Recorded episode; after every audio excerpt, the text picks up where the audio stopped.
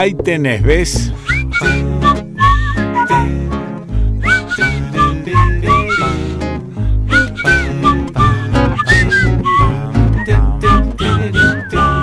Ahora vas a ver vos.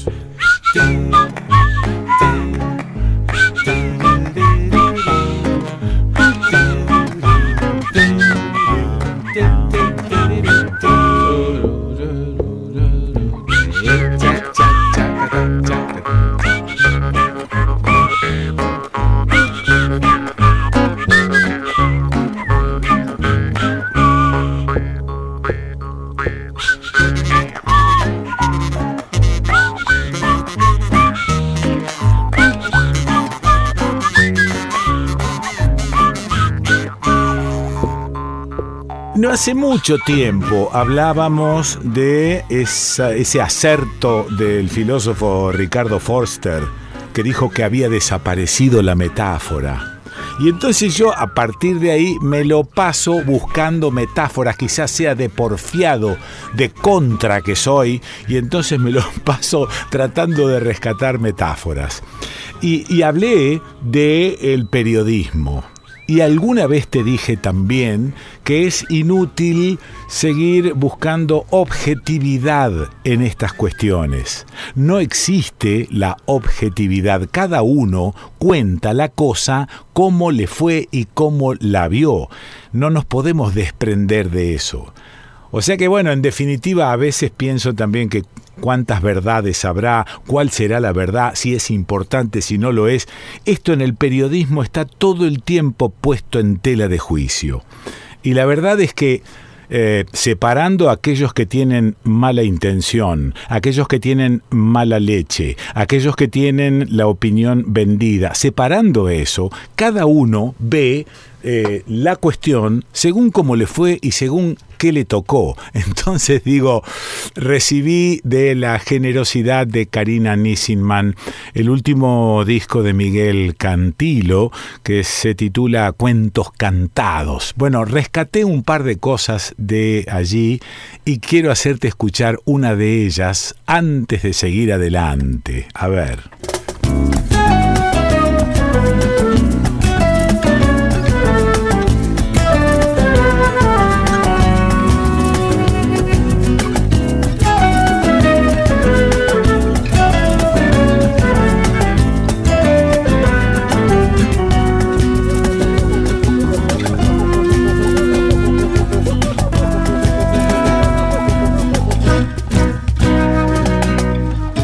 Unos hindúes exhibiendo un elefante reunieron gente en un lugar.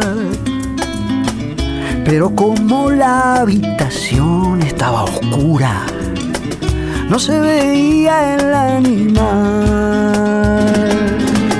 Todos palparon aquel cuerpo con sus manos en la cerrada oscuridad para tener alguna idea de lo que era aquella gran curiosidad. Y cada uno dio su propia descripción según su propia percepción, según lo que tocó. Y cada uno dio la descripción de acuerdo a la parte de aquel cuerpo que le tocó lo que tocó. Oh.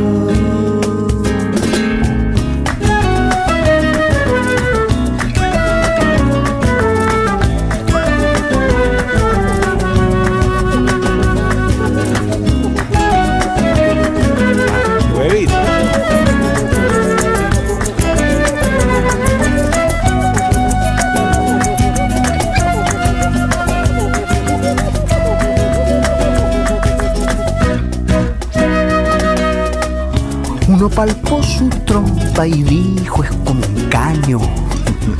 Una manguera con una pipa en el final. Otro tocó su oreja y dijo un abanico que echando viento viene y va. Otro palpó su pata y dijo es otra cosa, una columna,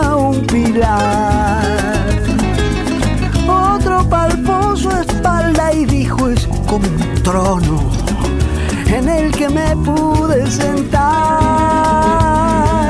Cada uno dio su propia descripción, según su propia percepción, según lo que tocó.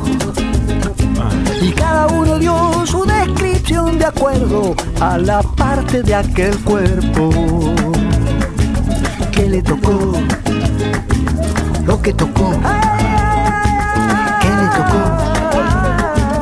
lo que tocó, que le tocó, lo que tocó.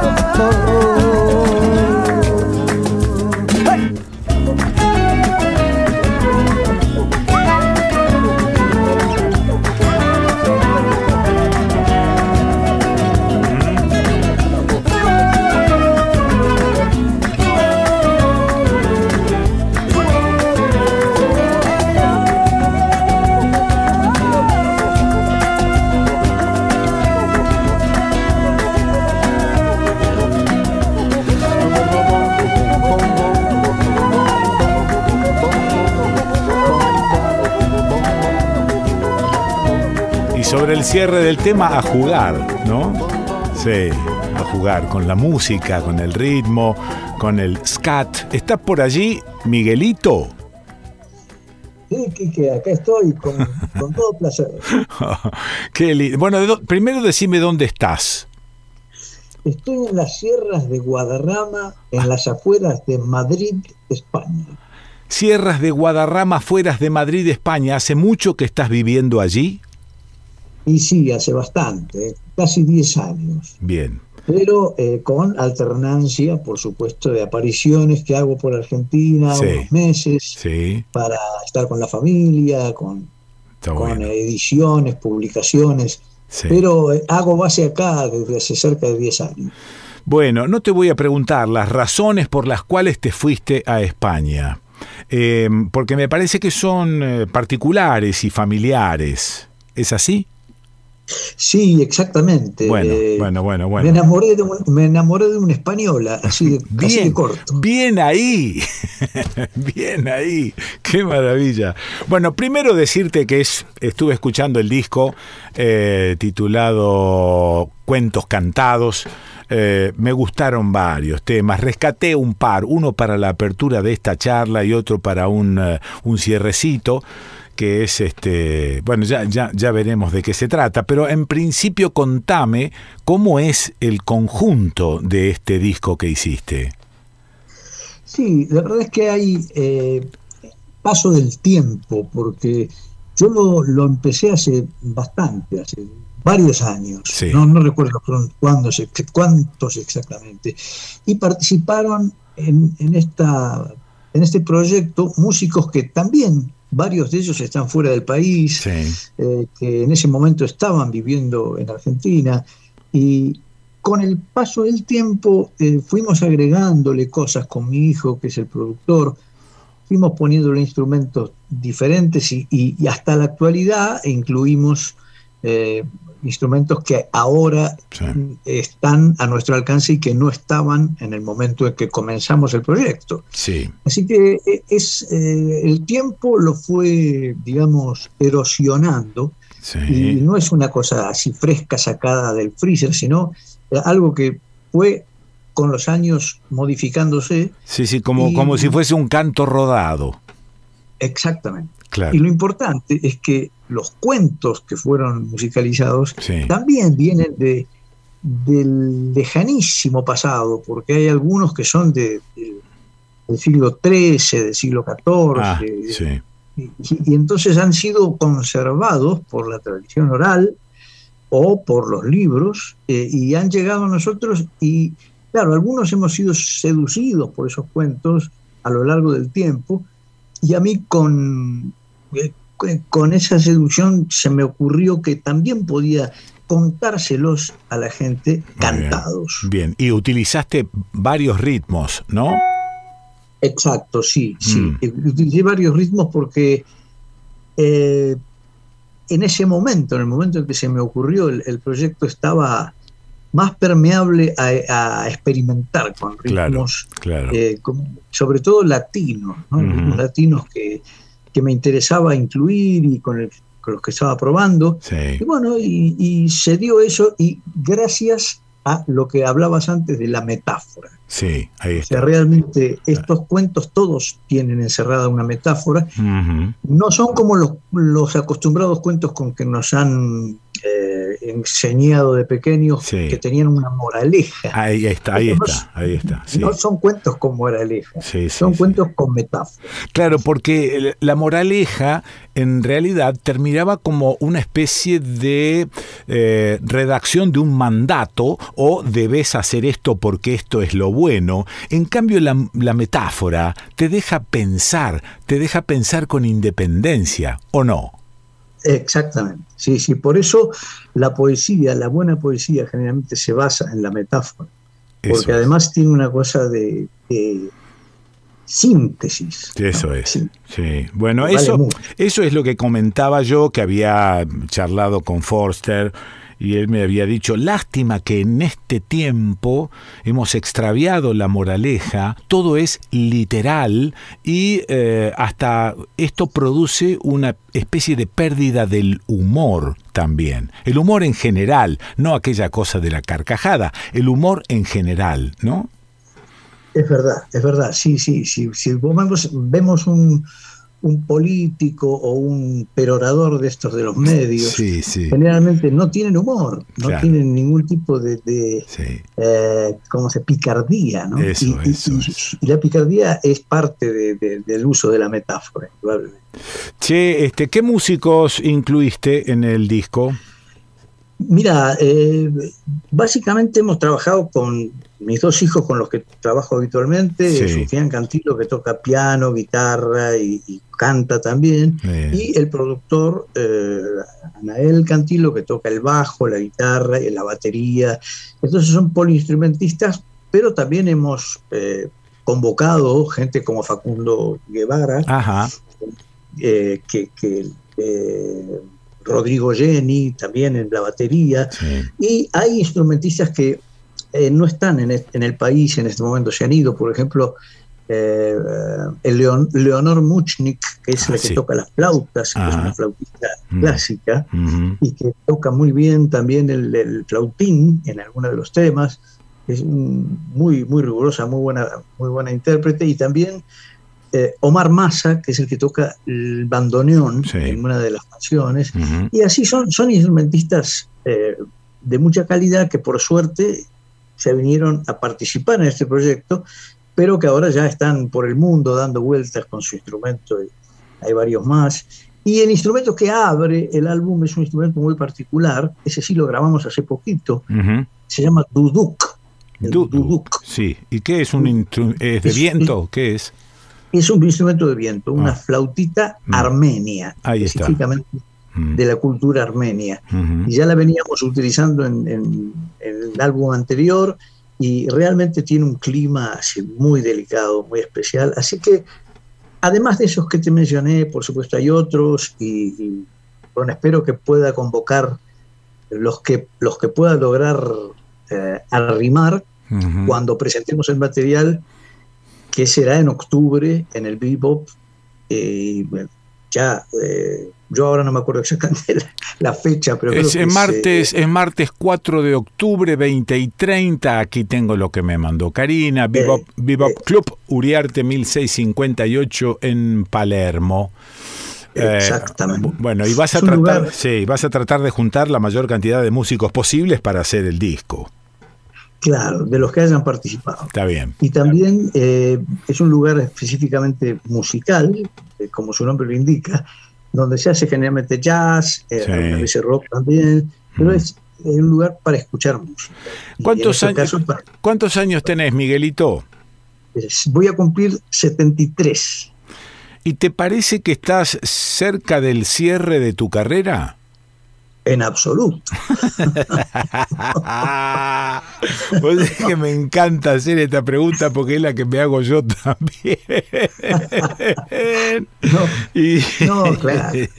No, tenemos ejemplos de, gente que nos enseñó este oficio y que mm. con 80 o más años siguen dando vueltas por el planeta. Así que eh, la verdad es que mientras la salud permita, eh, no tengo ningún interés en cerrar mm. mi carrera. Pero vos sabés que hay mucho, mucho cantante que en un momento dado de su vida, si bien no aflojan ni abajo el agua, como suelo decir, este, em, empiezan a bajar de, no te digo de a cuartito de tono porque eso es música de la India, pero empiezan a bajar de a medio tono. Ahora, a vos te he escuchado impecable en todo el disco. Eh, eh, bueno, este, solemos decir eh, otra cosa, ¿no? Pero es desgraciado, no bajaste ni medio tono. no, y ahora tengo una peor eh, desafío, un desafío más difícil que es que nos vamos a juntar con mi amigo Jorge Durietz a celebrar no me 50, años del segundo disco de Pedro y Pablo, uno que se llamó Conesa. Sí. Lo vamos a hacer eh, el 9 y el 14 de septiembre con el, eh, la Orquesta Sinfónica Juan de Dios Filiberto. Maravilla, maravilla. dirigida por el Pollo Rafo, por Juan Pollo Rafo. Sí. sí, qué, loco. He hecho otros proyectos y que respeto enormemente. Así que eh, ahí sí que va a ser brava la cosa porque tengo que dar las mismas notas que daba a los 20 años. ahí te quiero ver. Ahí te No, no, pero te estoy escuchando en este disco, está, está impecable la voz, siempre, siempre, maravilla. Eh, yo la verdad que tengo, cuando me dicen eso, tengo que recordar que tuve una gran profesora de canto que ah. realmente ya no está con nosotros, pero eh, se llamó Susana Rossi y fue una, una digamos, ¿cómo se llama? Eh, entrenadora vocal. Sí, claro, un coach, una coach. Coach, exactamente, pero de altísima calidad a la ah. que le debo la posibilidad de seguir cantando en la misma tonalidad las canciones de eh, ¿Seguís con el eh, sufismo? Bueno, el, sufismo es algo que me acompaña desde muy remota juventud y sobre todo con un eh, una dedicación a la lectura, ¿no? de, la, literatura. Yo no, lo vivo como otros sufis que lo viven desde la religión islámica o con mm. un tipo de, devoción más más particular, más, más religiosa. Yo tengo un acercamiento a través de un maestro hace muchos años, pero eh, mi nutrición particular es la literatura sufi, que es de una riqueza inagotable y que he tratado de sintetizar en este disco algunas de esas, de esas narraciones muy jugosas, pero que es lo que me alimenta permanentemente, la, la, literatura que han dejado a través de los siglos los maestros Bueno, este, esto de alguna manera me tira la pista de que el sufismo al menos para vos y en tu concepción, eh, no es eh, algo religioso, sino que es una forma de vida. Exactamente, sí, es una forma de vida devocional porque eh, exige una disciplina, una disciplina sobre todo de, meditación, de, mm. practicar ciertas, ciertos eh, ejercicios, pero eh, reconozco que hay muchos que conciben el sufismo como una parte del Islam. Ahí está lo que se llama el sufismo islámico. Eso es. yo no pertenezco a esa rama. Ah. lo, mío es más laico, si se quiere, pero eh, hace muchos años que vengo practicándolo y me ha dado grandes mm. eh, placeres, grandes gustos, grandes eh, conocimientos y pretendo mantenerlo, aparte lo comparto con mis hijos, lo comparto con, mi pareja y ah. realmente es, un es una digamos, un cuerpo de conocimiento muy eh, interesante y lo vivo desde ese punto de vista. Bueno, vuelvo al disco y este me gustaría cerrar con, con, un tema que elegí, que es Amante y Amada, y la pregunta es ¿por qué no le pusiste el onanista? sí, la verdad que podría haber sido perfectamente. Es que todos somos en algún punto muy onanistas. Sí, señor, sí, señor. Esa, esa forma de, mm. mirarnos a nosotros mismos y de valorar lo que hacemos hasta el punto de ponerlo por, por encima por de encima lo que de, claro, sobrevalorar todo el tiempo. E, exactamente. Y esa es la metáfora interesante que tiene este tema. Ahí está. Sobre, sobrevalorar, este, bueno, justamente para afirmar la inseguridad. eso, es. Y, ver dónde uno pone el amor. Exactamente. En el objeto amado o en uno mismo. Eso es. Ese es la, el secreto de este cuento que además está musicalizado por eh, eh, esa flauta piccolo que toca Leonor Muchnik es, bellísima. Mm. y además lo hemos puesto en tiempo de bolero para darle me gustó.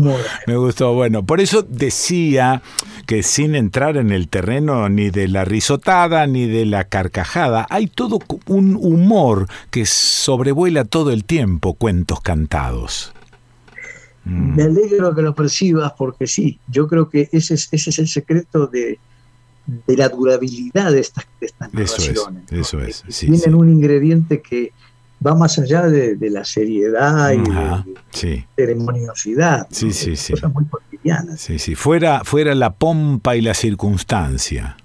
Exactamente. Sí, bueno, Miguel, una alegría charlar con vos. Ojalá eh, pueda verte allá por octubre. Eh, en Buenos Aires. Eh, acá tengo la fecha, la voy a repetir, martes 4 de octubre, 20 y 30, Bebop Club Uriarte 1658 en Palermo. Te mando abrazo cariñoso porque hace mucho tiempo que no nos vemos, pero conservo el mismo cariño que en aquel momento. Yo también, Quique, y yo también quisiera encontrarme con vos. Ojalá pueda ir a visitarte el paraíso en que vivís. Ah, sí, sí, sí. Que ya lo, ya lo conoces. Sí, sí, como no. no. Y, y, ya de tomarnos unos mates. Dale, dale, bueno. Te agradezco mucho esta charla y te mando un gran abrazo para vos y todos los. Gracias, Miguel. Gracias.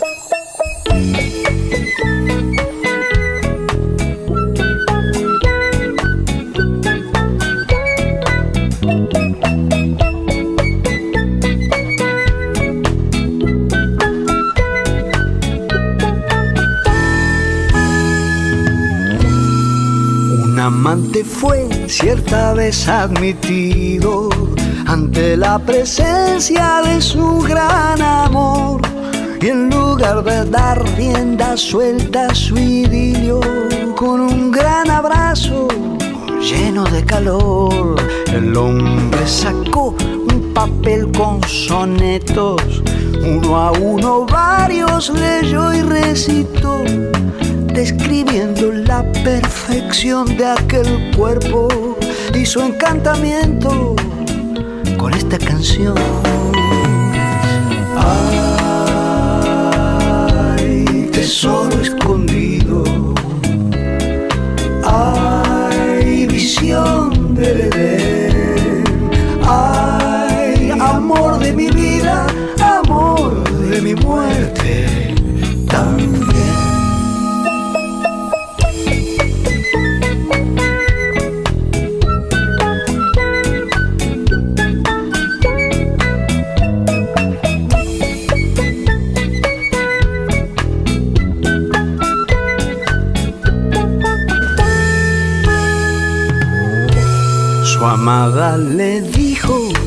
Aquí ahora, ante mi presencia, mi ansia, mi ardor, pero tus suspiros y cantos y loas, pérdidas de tiempo, solamente son. Ahora me doy cuenta, no soy el objeto de tu gran afecto, de tu gran pasión todo lo que amas son esos sonetos, tus raptos de éxtasis y tu efusión. Ay, tesoro escondido. Ay, visión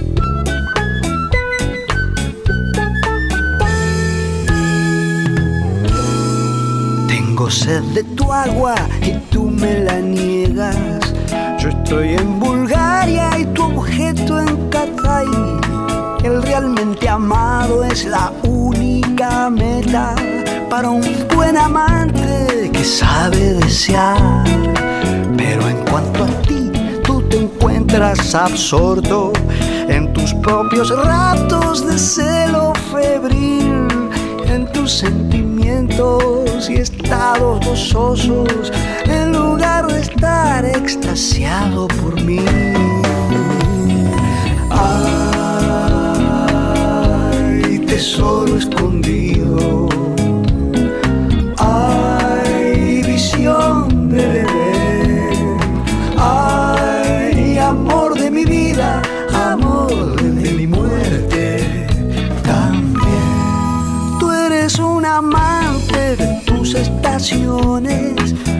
Eres un esclavo de tu propio ego. No mires tus cuadros, bellos o feos.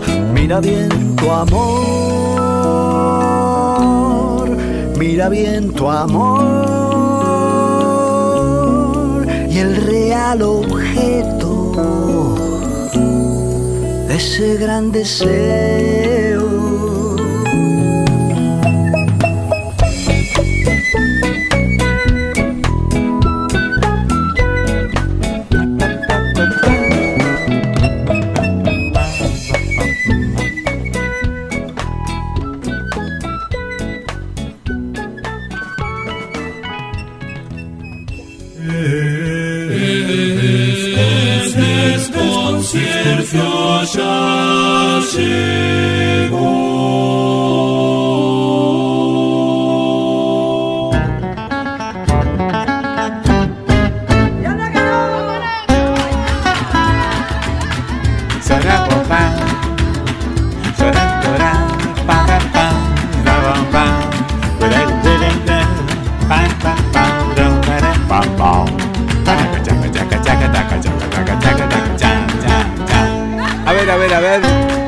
Hacemos posible el desconcierto, Daniel Feierstein, Adriana Marcus, el Nene Ábalos, el Pepe Esteves, María Iribarren, Manolo Gaggero, Sonia Tessa, Gabriel Brenner, Lucila Pessoa, Nicolás Olcevicki, Tanu Pessoa y Fernanda, Nicolini, Martín Leguizamón, Melissa Trad Malmod, Raúl Bigote Acosta, Federico Yáñez, María Cristina Migone, Julio Villarroel, Diana Cordon, Raúl Sibecki, Beto Almeida y Diego Genú, Diagonal 8, Streaming Internacional y Adrián Badino, Alejandro Raymond, Elizabeth Debecki, Sebastián Fernández, Nicolás Tomé, las voces de Omar González Frau, Caro Pórfido, Leda Berlusconi y en la conducción y operación técnica, ¿quién les habla?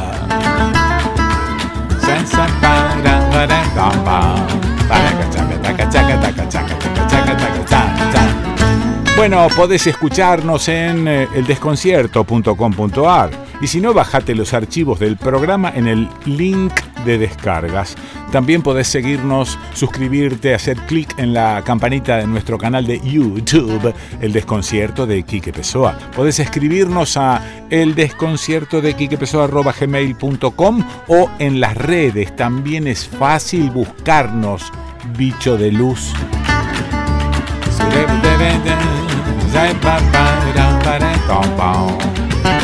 Bueno, como siempre, hay un repaso del programa anterior, es decir, una, una especie de, como, como decirte, un previously. Previously in the desconcierto. Un programa de radio espectacular. La confusión afila sus dientes. Previously. ¿A qué? ¿Lo cortaste antes del cierre? Pero debería darte vergüenza. Falta el, el desinfle final. Pero la será de Dios. Ahí te lo hice.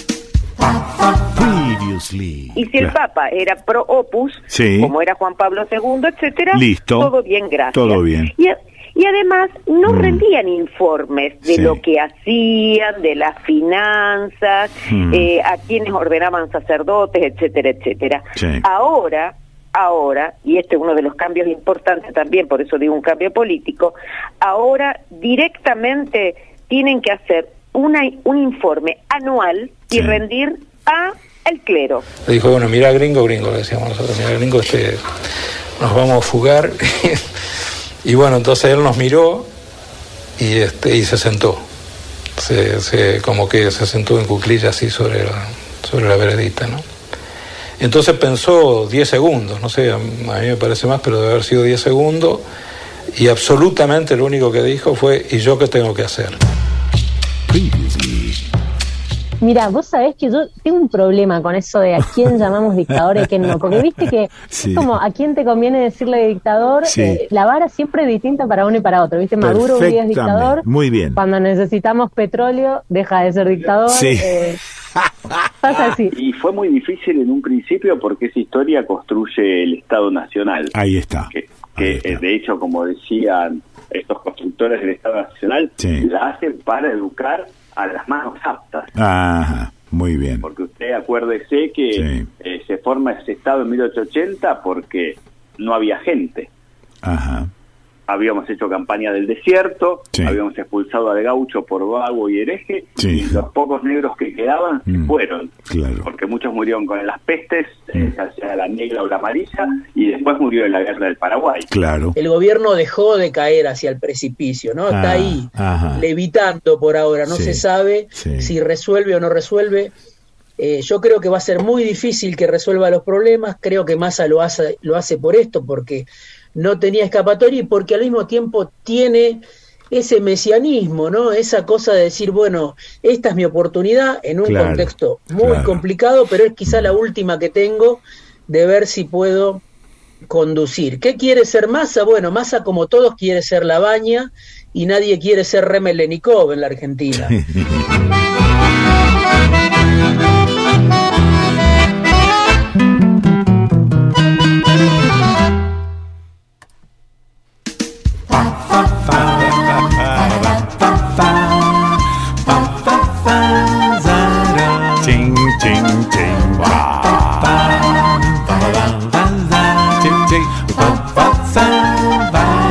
Andaba medio perdido. ¿Medio perdido? Me llamó. Escuchó cómo canta este tipo, escucha. Anda a pasar cantando cosas de amor.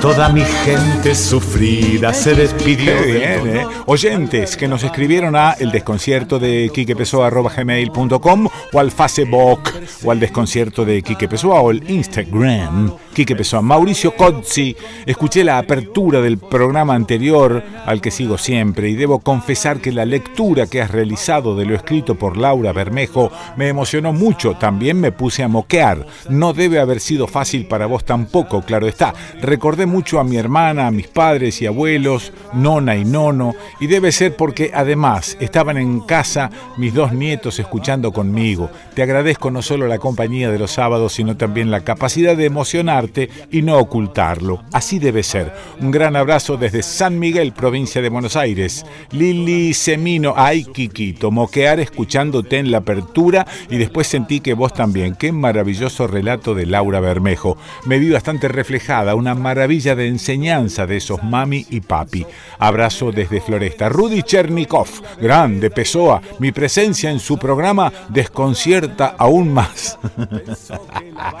Abrazo Rudy, Gustavo Manasse, qué lindo encuentro con el Rudy. Te faltó sonar la campanita, jaja. Amelia Masicot, me acuerdo de Radio del Plata y la computadorita. Te fui a visitar y te llevé matambre casero. Soy Delia, de Tigre.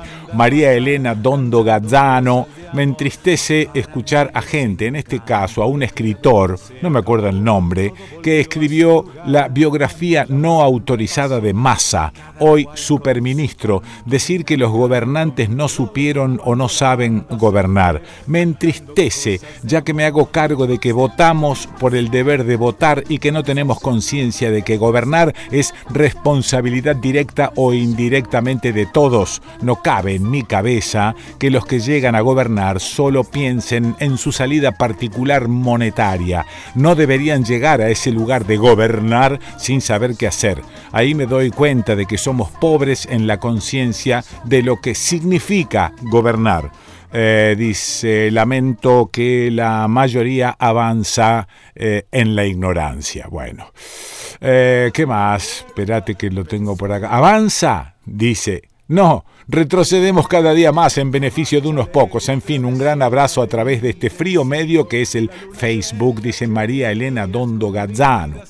Juan Antonio Di Martino desde Lincoln acompañándote y amuchándonos. Me gustó el análisis de Diego Genú. Suscribo al piromaníaco. El López, excelente la primera hora del sábado pasado. Rubén Omar Bruno. Por una cuestión de horarios no escucho el programa los sábados, pero los lunes comienzo la semana desconcertado. Un poco de coherencia entre tanta gente que habla al pedo en serio, como sabiamente decía tu viejo. Saludos desde Villa María. Marcela Patricia Fleming, gracias Quique por contarnos historias que nos asombran y maravillan. Ah, ah. Dionisio Labrit, como hablamos en alguna oportunidad, aquí te envío una primera grabación de este jam de pájaros y flautas.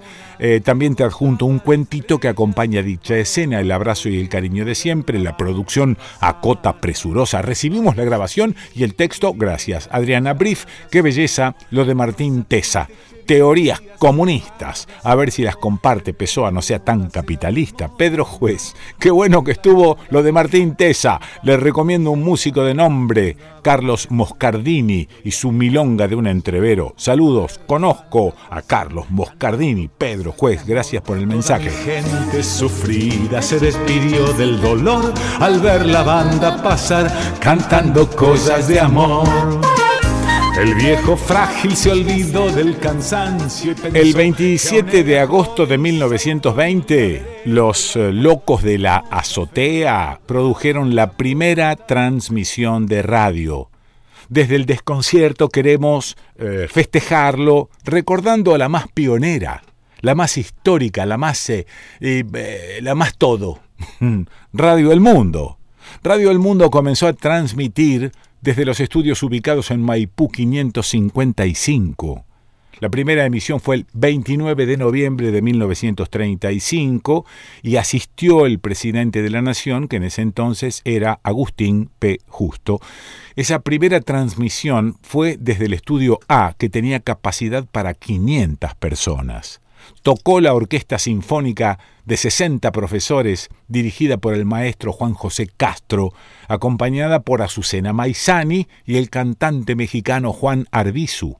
El locutor que presentó a los intérpretes fue Arnoldo Chamot. En ese edificio histórico hoy funciona Radio Nacional. Estuvimos revisando parte de su historia y la queremos compartir. Fíjate, se construyó a semejanza de la BBC de Londres, y para ese momento tenía los adelantos técnicos acústicos más avanzados de la tecnología mundial. Siete estudios integraban en sus tres plantas el sistema de salas de transmisión, 65 magnetófonos, 30 receptores profesionales, 66 micrófonos de estudios, 45 micrófonos de exteriores, 30 preamplificadores de línea, 7 consolas de control de estudios. En ese edificio en esa radio trabajaron artistas de la talla de Nini Marshall, Luis Sandrini, Juan Carlos Torri, Nelly Prince, bueno, todos no en ese edificio, porque después, eh, con el traslado a otros edificios, siguieron laburando algunos. A ver, te los repito, espera, estoy hablando de los que trabajaron en Radio El Mundo. Nini Marshall, Luis Sandrini, Juan Carlos Torri, Nelly Prince, Pepe Iglesias, Fernanda Mistral. Por supuesto, por ahí pasaron las voces de Fioravanti, Antonio Carrizo, Riverito, Cacho Fontana, Hugo Guerrero Martínez, Luis Landicina, Silvio Soldán, Juan Alberto Badía, Héctor Larrea, Ricardo Jurado, Julio Marvis, Fernando Bravo, Víctor Sueiro, Sergio Velasco Ferrero, Mariano Grondona, Bernardo Neustadt, Juan Carlos Altavista, Juan Carlos Mesa, Juan Alberto Mateico, Alejandro Dolina, Adolfo Castelo, Nora Perlé, Quique Pessoa. Sí, pasé yo por Radio El Mundo también. Y cuando yo pasé por Radio El Mundo, ya nadie recordaba las viejas glorias de Radio El Mundo. Nadie. A mí me dio eh, una sensación de emoción estar trabajando en esa radio. El resto pasaba como si no tuviese idea de lo que había sucedido en, la historia de esa radio. Bueno, el Glostora Tango Club, los Pérez García, los programas más famosos de su historia. Hoy, Radio El Mundo pertenece a Roberto Navarro.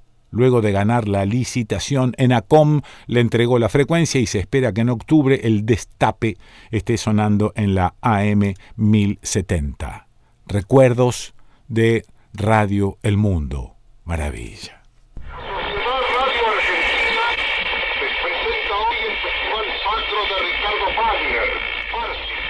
¿Por qué eligió Parsifal? porque sí, porque, no. Primero que tenía, tuvo la suerte de que de que la daban en esos días, traían el Parsifal y, bien hecho. Él sabía que era un acto importante. Sí, sí, porque Parsifal tiene la cena, la última cena en, en el argumento. Ajá. Es, un drama sacro. Sí. ¿No? Y este a él le parecía que la importancia de ese acto merecía una ópera. Una ópera, claro, claro. Y que tuviera ese significado de la elevación del hombre al cielo, a Dios. Ah, ah, ah. Otra vez, el gran telón de boca de nuestro escenario se ha levantado rápidamente, presentando el segundo jueves de gala de Federal. Y dejando ver nuevamente, maravillosamente iluminados, 10 micrófonos que forman la primera gran cadena argentina de broadcasting, la más grande de Sudamérica. Por LR2, Argentina. La nueva radio del país. En el 1110 de su dial. ¡Viva la radio! La radio viva. La radio da la cara. Plata. Transmite la S5 Radio Rivadavia en su frecuencia de 630 kHz, Buenos Aires, República Argentina. LR1 Radio El Mundo, Buenos Aires, República Argentina, transmitiendo en su frecuencia de 1070 kHz. Radio Continental. José María Muñoz, el relator de América y la participación del equipo deportivo de la emisora.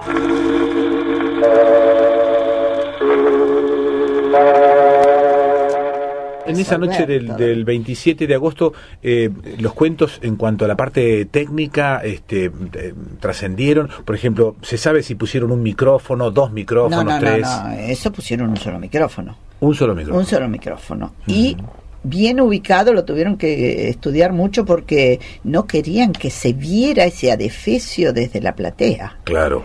Entonces, eh, rebuscarlo y probarlo y probarlo en un sitio donde agarrara bien, donde tomara bien y que no se fuera a ver de la, desde la platea. Lo deben haber colgado a lo mejor. Lo colgaron en el medio del escenario, pero más cerca del, del telón para, para que, lo tapase. Claro, para tapase un poco, ¿no? Ajá. Este, ¿Y el transmisor dónde estaba? Y el transmisor estaba en una habitación ah, ahí en, un cuartito que estaba por ahí arriba, más arriba. Y habían puesto una antena en la terraza. en la terraza, en la punta, en la torre, habían puesto una antena. Y haciendo cruz estaba la casa de Guerrico, cruzando la calle así en diagonal. Y ahí habían conseguido ponerla, que les prestara para poner la, la otra antena, eran dos antenas. Ajá. Y es, esa antena de, del Coliseo era difícil porque estaba en una cúpula. Eso es. Eh, y fue muy difícil.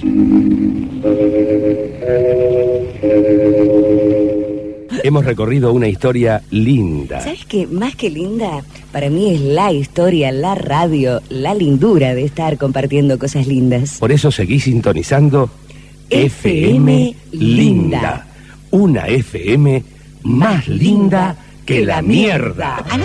Al 824-5072 y suerte. Mucha suerte. Suerte.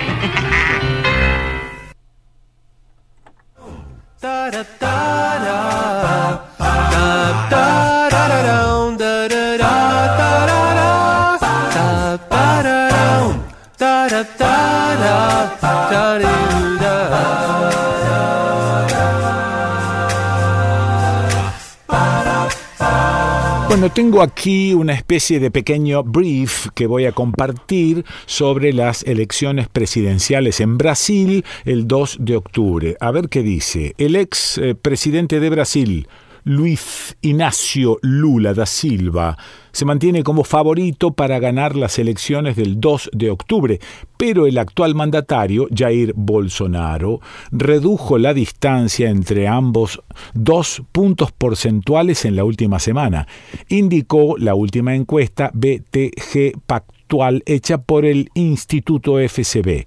Lula aparece en el sondeo con una intención de voto de 45%, mientras Bolsonaro figura eh, con 36%, dos puntos más que la última medición y el máximo desde marzo. Lejos aparece el candidato del Partido Democrático Laborista, Ciro Gómez, con 6%, y la senadora Simón Tebet de la alianza entre el Movimiento Democrático Brasileño y el Partido de la Socialdemocracia Brasileña con 3%. Al cierre de la lista, con 1%, se sitúa eh, Vera Luz del Partido Socialista de los Trabajadores Unificado. En tanto, 4% de los encuestados optó por decir que no votará a ningún candidato, 2% que lo hará en blanco o anulado y 3% que no sabe o prefiere no contestar. El Instituto F SB, que realizó la encuesta entre el 19 y el 21 de agosto a 2.000 electores, con un margen de error de más o menos dos puntos porcentuales, no eh, hace una proyección de los votos válidos, que son los que determinarán si hay balotage el 30 de octubre. Eh, si las elecciones presidenciales de Brasil se definen con una segunda vuelta, Lula ganaría con 52% de los votos, mientras Bolsonaro conseguiría 39. La medición de hace una semana también le daba la victoria a Lula, pero en ese caso con 53% de respaldo frente al 38 de Bolsonaro. Ah, ah, ah, ah, ah. Beto Almeida, ¿estás por ahí?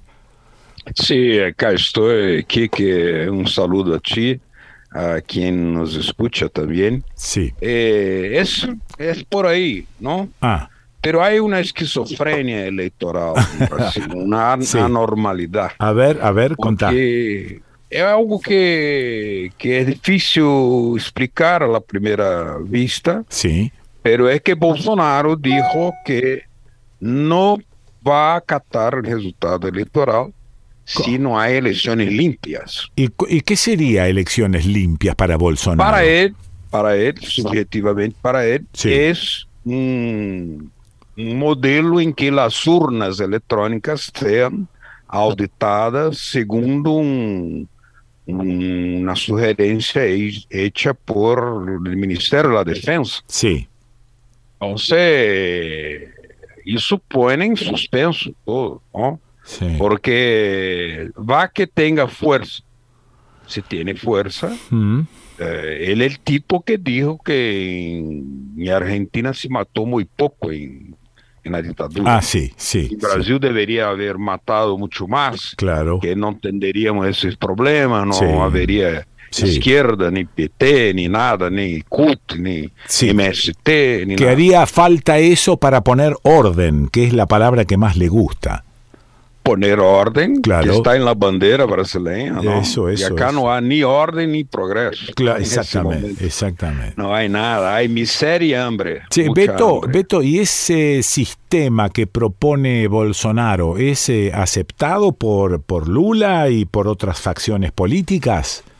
No, no, no, no. Eh, es que el año pasado hubo una votación de una ley electoral. Sí y el Congreso rechazó la idea de que hubiera una emisión de un comprobante impreso por la urna electrónica. Como existe en otros países, incluso ah, creo que Argentina. Sí. Hay en Holanda, Alemania, India, muchos países tienen, porque caso contrario, tú tienes que confiar que los técnicos hicieron todo correcto. Claro.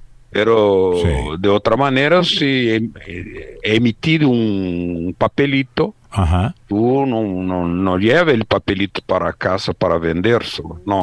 tú tienes que apenas mirar si el papelito corresponde al voto que tú realmente has consignado. ¿Y qué pasa si se, qué pasa es un derecho del elector? Está bien, pero ¿qué pasa si se utilizan los dos sistemas y después se comparan resultados?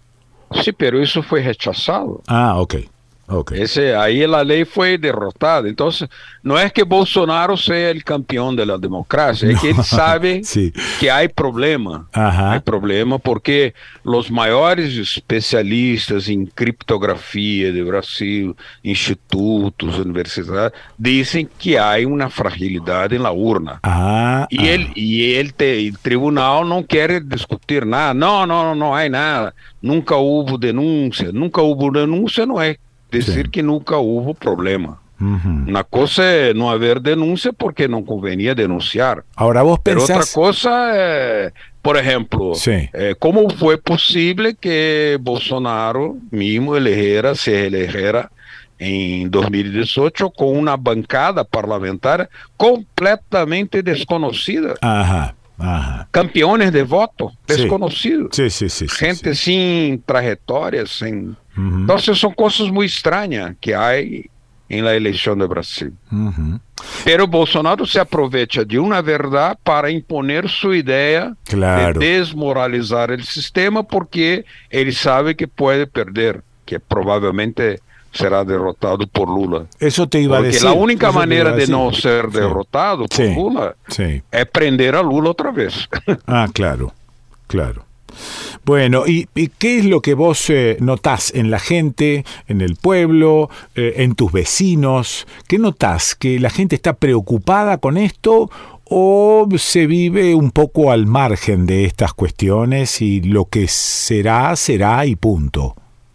No, hay, hay una, una especie de desconfianza que fluctúa, ¿no? Ajá. Está pero é, é um tema proibido, não se pode discutir. Incluso o tribunal manda prender ou processa os periodistas que hablam do problema da urna, quando ah. deveria ser uma coisa normal. Absolutamente.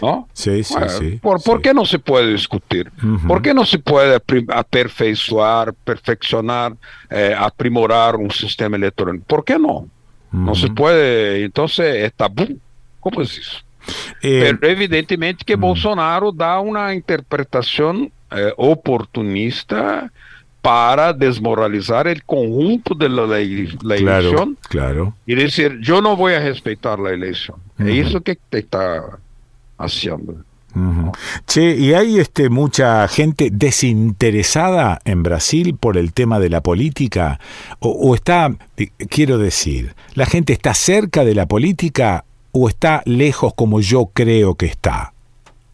Oh, hay un 30% que siempre no vota, eh, ou vota em branco, Sim. não comparece. Uhum. Não, isso sempre anula o voto, 30%. Sim. Ou seja, então estamos falando de um 70% que sim já está praticamente definido por, ah, ou por okay. um ou por outro, praticamente o Lula ou Bolsonaro. Uhum. Bolsonaro ha crescido um pouco ultimamente, o que é bastante preocupante, porque se ele tem a intenção de entorpecer o processo eleitoral e se ele se, se torna mais valente por las encuestas, ah, claro. é uma combinação muito, muito preocupante, porque ele pode dar um um tapa na mesa e dizer não vai, não aceito, assim não aceito. Hum. E se tem uma, se está empatado com Lula, vamos dizer que reduzca a distância Sim. e empate com Lula. Isso é Sim. muito preocupante. Isso Pode é. haver uma una situación completamente imprevisible. Mm. Puede, puede, sí. es posible. ¿no? ¿Y qué está proponiendo Lula en caso de ganar en Brasil? ¿Qué es lo que propone? ¿Volver al pasado? ¿Volver a parte de su gobierno? ¿Qué es lo que está sugiriendo? Él propone recuperar sus, sus programas de antes, ah, sí. ¿no? Sí. La, la luz para todos, externas em Nordeste, salário mínimo valorizado. Ah. Ele propõe isso, propõe isso, ou seja, que a gente pueda comer com regularidade. Basta isso para. Sim. É, isso já é uma revolução em Brasil, comer todo dia. Sim, claro. Há claro. 35 milhões que não comem em Brasil, estão por aí perambulando ah, e fazem o que podem. Sim, é, é, tremendo, isso é, hum. é terrível. Né? Estamos numa situação muito, muito dura, muito dura. Uhum. Pero outra coisa é que Lula eh, cambiou sua posição, porque ele era um crítico da urna eletrônica Sim. e como ha ganado, agora não critica mais. Entende? Pero Lula sempre disse que a urna deveria ter a emissão de um comprovante impresso. Claro. Depois que foi vitorioso, já bom, se olvida de decir, não quer dizer, não se discute mais. Sim. Sí. Pero no creo que sea la mejor posición. La mejor posición era convocar un congreso, hacer, hacer un gran debate con los especialistas y sin problema ver Uhum. lo que debe ser más, más indicados. Y a la luz del avance en cuanto a números de Bolsonaro, eh, ¿cuál es tu pálpito? ¿Beto va a haber balotage? Mire, hay un, una, una guerra de encuestas. Sí, claro. Porque siempre, hay institutos, sí. eh, digamos, de los banqueros, sí. ¿no? Eh, como ese BTG que leíste. Sí. Eh, hay institutos de los medios de comunicación, como Datafolha. Ajá. Y hay institutos más antiguos de empresarios de transporte. Pero ahora también hay institutos vinculados al bolsonarismo. Ahí está. Entonces, sí. uno da una cosa, el otro. Hoy, por ejemplo, hay un instituto dando Bolsonaro en, al frente de Lula. Nadie lo, lo, lo cree, sí, pero claro. Eso eh, es una guerra que prom promueve una instabilidad. Claro, porque hay una porque... mezcla de este, compulsa popular y propaganda sí, al mismo sí, tiempo. Claro, claro, claro, claro, claro sí. Porque Bolsonaro va a decir, ustedes dicen que Lula está al frente, pues mm. yo digo que no. Ajá.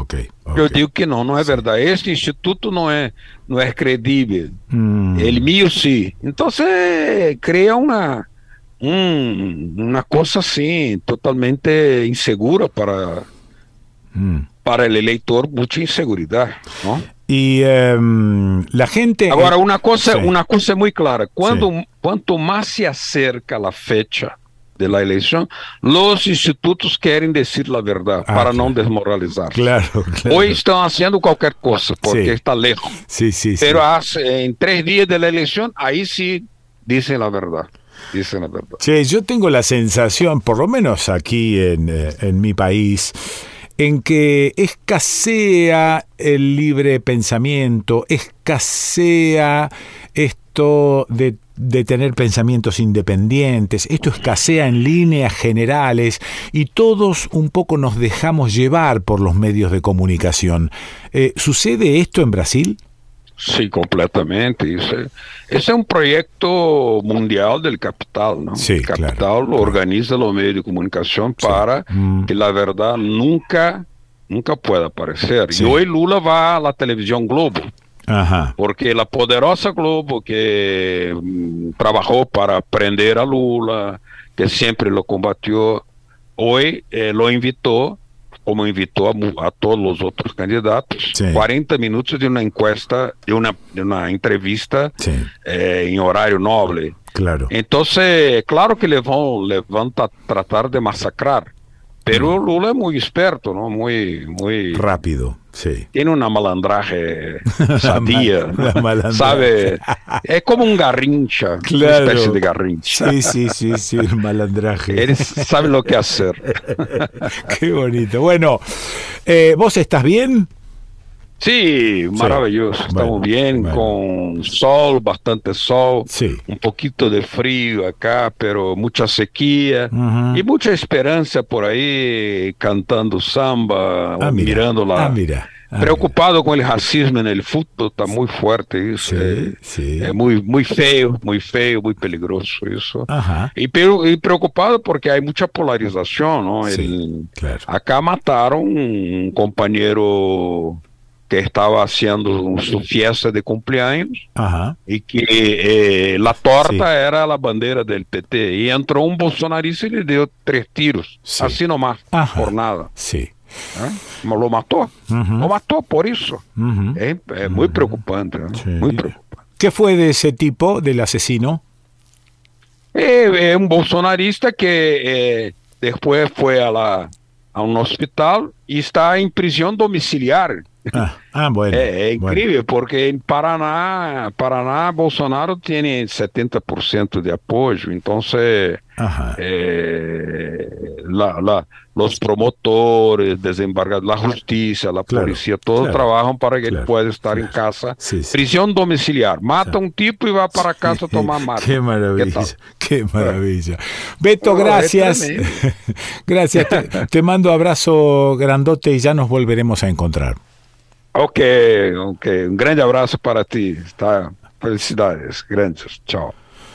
Lo escuchaste a Carlos Alberto Almeida, es decir, Beto Almeida. ¿Y dónde lo escuchaste? Dije, aquí, en el desconcierto. A ver, ¿qué significa esta frase? Contarás Hermanos diseña y fabrica componentes térmicos para sistemas de calefacción, sensores y controladores. Es decir, fabrican todo lo que produce y controla el calor para la industria. Resistencias, termocuplas, hornos, calefactores. Un ejemplo, en los laboratorios necesitan calentar algunos fluidos con un estricto control de la temperatura. ¿Ves? Contarás hermanos. www.contarás.com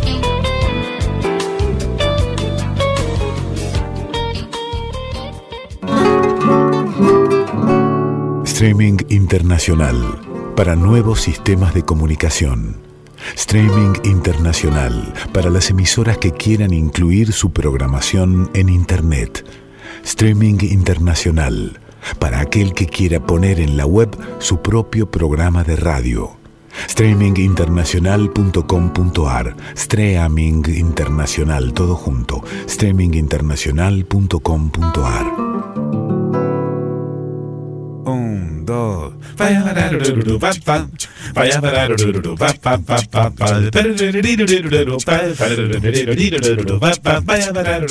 desde hace más de 30 años, Solmec SRL fabrica todo tipo de envases de plástico, desde 50 centímetros cúbicos hasta 10 litros, en el formato que necesites y si se te ocurre algo raro, también podemos diseñar nuevas matrices.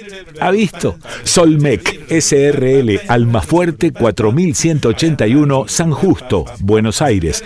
Podés escribirnos a info@solmec con K.com.ar Solmec. Si no lo tenemos, lo hacemos.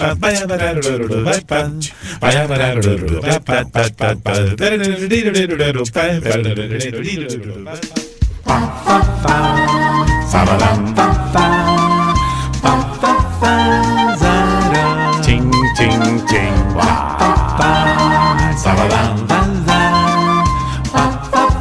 Señoras, señores, estas son algunas de las radios que retransmiten el desconcierto. Si tenés ganas de emitir total o parcialmente el desconcierto, avísanos por favor en la provincia de Córdoba, en Leones, LRN 831, RC2 Radio Leones FM 107.7, en San Marcos Sierras, FM 100.7, Quilpo, La Cumbrecita, FM 106.5, La Cumbrecita Huerta Grande, Radio Panamericana, Miramar de Ancenusa, FM Otros Nosotros, 103.3, San Pedro, tras las Sierra, FM Sierras Come Chingones 107.9 en Villa General Belgrano, 101.9 FM La Radio de las Culturas en Villa Carlos Paz, FM Cristal 98.9 en Arias, Radio Nota 89.9 en Noetinger, Radio Montegrande, FM 104.7 en Mina Clavero, Radio Tinku, FM 107.9 en la provincia de Buenos Aires, Tres Arroyos, Radio Cooperativa Indie Rock, FM 104.7 en Bahía Blanca, FM de la calle 87.9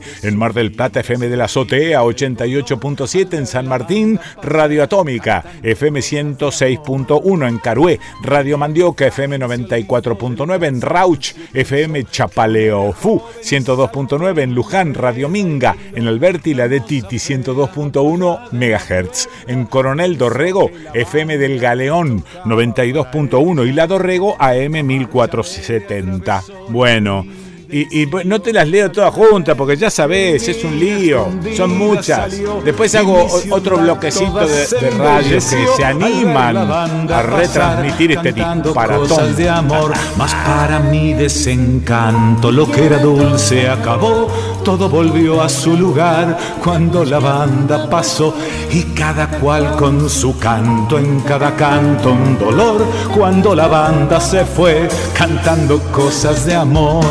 Depois da banda passar, cantando coisas de amor. Depois da banda passar, cantando coisas de amor. Depois da banda passar, cantando coisas de amor. Depois da banda passar, cantando coisas de amor. Y mm, el mail que recibí dice, hola Quique, mi nombre es Analía Bosque, soy autora, compositora, intérprete y arregladora de Paraná, Entre Ríos. Te escucho cada sábado, tu programa me genera placer y admiración. Muchas gracias por ser tan genuino. Quiero compartirte el álbum Mi Palabra, que contiene 15 obras de distintos géneros como candombe, cueca, canción, rasguido, doble, milonga, bailecito, bolero, samba, carnavalito que grabé en pandemia. Acá tengo el enlace. Empecé a escuchar, bueno, ¿cómo decírtelo? Este, para mí es un descubrimiento, e insisto, esto es eh, una opinión eh, absolutamente personal y subjetiva. No la había escuchado nunca. Canta bien, afina, compone, escribe, toca instrumentos. Elegí este, este primer tema para escuchar y compartir porque es bien demostrativo de lo original de lo que hace Analía Bosque. Si te gusta después la buscas. Pero fíjate. Mi palabra entonada quiere ser agua fresca en la tierra partida. Mi palabra desnuda no pretende ser beso sino el previo roce. Mi palabra prendida quiere ser arrebol que murmure al oído. Numen, amor, amuleto. Mi palabra lanzada quiere ser vendaval desgreñando quietudes. Mi palabra confesa quiere ser colibrí liberando presagios. Mi palabra entregada quiere ser viditancia en la agónica marcha.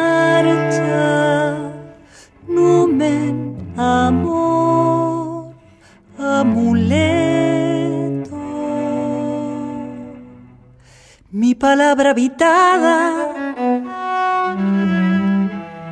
sin descanso percibe a su entorno creciente. Mi palabra paciente quiere ser transformada en matrices urgentes. Mi palabra respeto a la diversidad.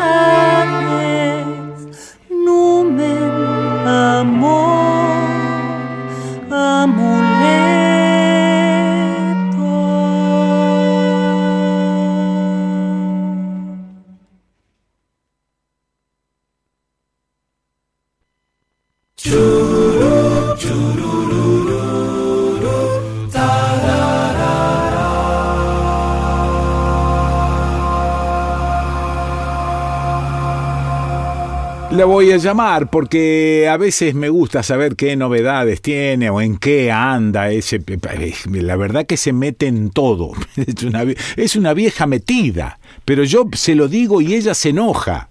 Tía María, ¿estás por ahí? No, vieja sí, metida no, qué sé yo. Bueno, la cultura es un poco eso, ¿no? Una especie de guiso este, que se va haciendo, a veces se enfría y te cae como el culo, a veces está sabroso, a veces está seco, bueno, en fin, qué sé yo. bueno, pero es bastante difícil de definir porque engloba tanta cosa esto que es la palabra cultura, engloba tanta historia, tanta cosa que, que no mm. tiene una definición sencilla. No, no es fácil. Eh, lo intentaron la psicología, la antropología, la filosofía, también, eh, la historia, obviamente. Em, mm. Pero bueno, cada una tiene una perspectiva, cada una de esas. una mirada, claro. Tiene una mirada, exacto, una perspectiva diferente que habría que en realidad combinar. Sí. Eh, no descartar una cosa o la otra porque, bueno, porque miran asuntos distintos. Sí, aparte, tía, no volverse fanático con la definición y trazar este, fronteras, ¿no? Ahí decir, bueno, hasta acá esto es cultura, más allá ya no. ¿Qué es eso? Eso no se puede. Es un problema, es un problema porque aparte en este momento vos te parás delante de un aula a dar cualquier materia, una aula universitaria me refiero. Sí. La materia que sea, eh, descarto las exactas porque desconozco absolutamente mm. la reacción, pero en cualquier eh, carrera o materia humanística, artística, te parás delante de los pibes, les hablas de un poquito de historia y bueno, la mitad se puso a mandar mensajes en el teléfono. La otra mitad, si no se durmió, no entiende una mierda de lo que le estás hablando. Entonces, che, tía, tía, tía, no uses eufemismos, decí lo que pensás. es un problema, ¿entendés? Es un problema porque eh, no hay posibilidad de entender el arte, la cultura, y entender la historia. Claro. Claro. Aparte todo, lo que no terminamos de entender, creo, es que eh, siempre estamos en búsqueda del disfrute y el aprendizaje en general es doloroso levemente que si querés, ¿no? levemente, si querés levemente, pero es doloroso el aprendizaje, es así. Esa es otra historia. Sí. Esa es otra historia, pero cuando en el caso mío, eh, dando historia del cine, les hablas de Spielberg, Tiburón, cambió la historia de la industria, ¿no? Cine, de la industria. Claro. Y te dicen, Tiburón, ¿qué es Tiburón? y te querés pegar un tiro porque estás hablando de Spielberg, no estás hablando de Abbas Kiarostami, ¿entendés? No, claro, claro. Maravilla. Bueno, pero te, leí en un, eh, en un flyer que recibí ahora de la presentación de un libro de Gustavo Postiglione. Contame de eso. Eso es realmente un acontecimiento, va a ser un acontecimiento, eh, que por supuesto no es único, ha sucedido otras veces en la Biblioteca Nacional. Efectivamente, Gustavo Postiglione, realizador eh, de cine, director de cine, productor de cine, de televisión, autor teatral, dramaturgo, eh, Gustavo es una cosa impresionante y además de todo, Rosarino, quizás sea por eso. No, esa es la desgracia. No, nació a la orilla del Paraná y entonces mira el Paraná y ya está, y ya se inspiró, ah, y, ya se llenó de cosas en la cabeza. Había, tía, una revista en Rosario, no sé si se llamaba Risario, que tenía abajo una, una, este, una frasecita que decía, ríase, ser rosarino es un chiste del destino. Yo creo que en el caso de Gustavo es una... Em, Bendición un regalo del destino para todos los que no somos rosarines. Eh, este, bueno. y la cosa es que en plena pandemia corría eh, fines del 2020, eh, Gustavo, como muchos realizadores, se sentía atrapado, no mm. podía filmar, no podía salir a filmar, quería hacer proyectos. Mm. Bueno, empezó una cosa, empezó otra, mandó mails y de repente se le ocurrió, ¿y qué pasa si hago una película eh, y la exhibo en el momento en el que la filmo. Ah, la miércoles, ¿cómo sería eso? Así como te lo digo. Sí. La empezó a pensarla, empezó a escribir, a borronear ideas. Habló con amigos, amigas, actrices, actores, guionistas, en fin. Mm. Este, le empezó a dar vuelta a la cosa y de ahí surge Simulacro, una película que él estrenó en el verano del 2021. Hablamos de ella el año pasado, hablamos de ella porque es, la verdad, una experiencia cinematográfica única. Hizo muchos ensayos con los actores en un, en un espacio de, de Rosario, en una sala eh, de Rosario, y finalmente eh, decidieron bueno, poner una fecha de estreno. Claro. Y el día que se estrenó, la noche que se estrenó, se filmó. Ajá. ¿Y cómo se transmitió eso? ¿A través de las redes? Y se transmitió por streaming claro. a través de la plataforma, hay una plataforma gratuita mm. que es del grupo eh, que tiene página 12, la plataforma se llama Octubre TV, hemos hablado de ella varias veces, Ajá. allí todavía está. Hay, de hecho, una retrospectiva de Postiglione con 11 películas ah, mira. de él, incluida Simulacro, que es una rareza. Yo realmente... Perdón, mm, tía, o sea que no tuvo edición esa película. No. Ajá, ajá. Hubo muchísimos ensayos. Sí, claro. Eh, la cámara la hizo Gustavo mismo, que en algún momento lo ves incluso porque hay otra cámara por algún otro lado fija. Sí. Eh, hay una puesta en escena que incluye obviamente paredes de vidrio, espejos.